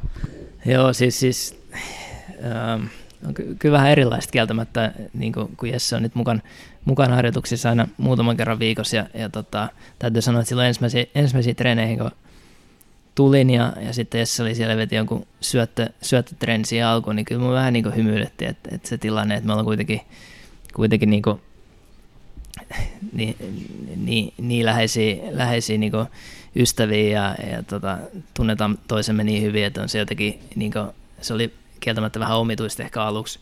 Varmasti tunne oli myös samanlainen Jesselle, että, että, että on vähän outoa, mutta toisaalta tosi kiva tietysti. Ja Jessellä on paljon annettavaa mun mielestä, että niin kuin, nuoresta iästä, vaikka ollaankin sama-ikäisiä, mä oon ehkä pelaajana vanha, niin hän on valmentajana, valmentajana nuori ja niin kuin, tietää ja, ja ajattelee peliä jotenkin niin kuin silleen, että mä, mä saan siitä paljon irti ja, ja se on, se on niin kuin nautinto, että päästään niin kuin tekemään töitä yhdessä. Se on niin kuin aivan, aivan mahtava juttu ja, ja tota, nää, toivotaan, että hän pysyy seurassa pitkään ja etenee valmentajaura eteenpäin. Potentiaali varmasti on. Eli ilmeisesti pro Saarinen. Kyllä ehdottomasti ja tässä oli, tota, me oltiin ensimmäisiä, ensimmäisten treenien jälkeen tai toisten treenien jälkeen, niin Maunos, Maunos sitten lounaalla ja, ja tota, ää, mä istuin siinä että nuorten, nuorten kavereiden kanssa ja Jesse oli valmentajan pöydässä, sitten käveli sit ohi ja, ja tota, ihmetteli jotain mun jälkiruoka tota, valintaa, että mä olin käynyt hakemaan jonkun suklaapiirakan tai jonkun pala sieltä ja heitti jonkun vitsi siihen ja noi nuoremmat pojat vähän katsoivat, että, että, että ai, tunnetteko te jostain, kun te heitätte tuollaista läppää, että, että, että onko te, onko te, onko te niin pelannut joskus samaan aikaan ja sitten mä vaan sanoin, että Joo, että kyllä mä silloin nuorena muutaman pelin pelasin, mutta en sen paremmin tunne. Jonne ei muista.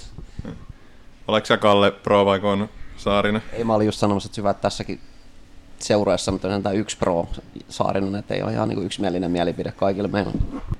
Me ollaan pitkään taas juteltu, melkein kaksi tuntia näyttää tota, ajastin.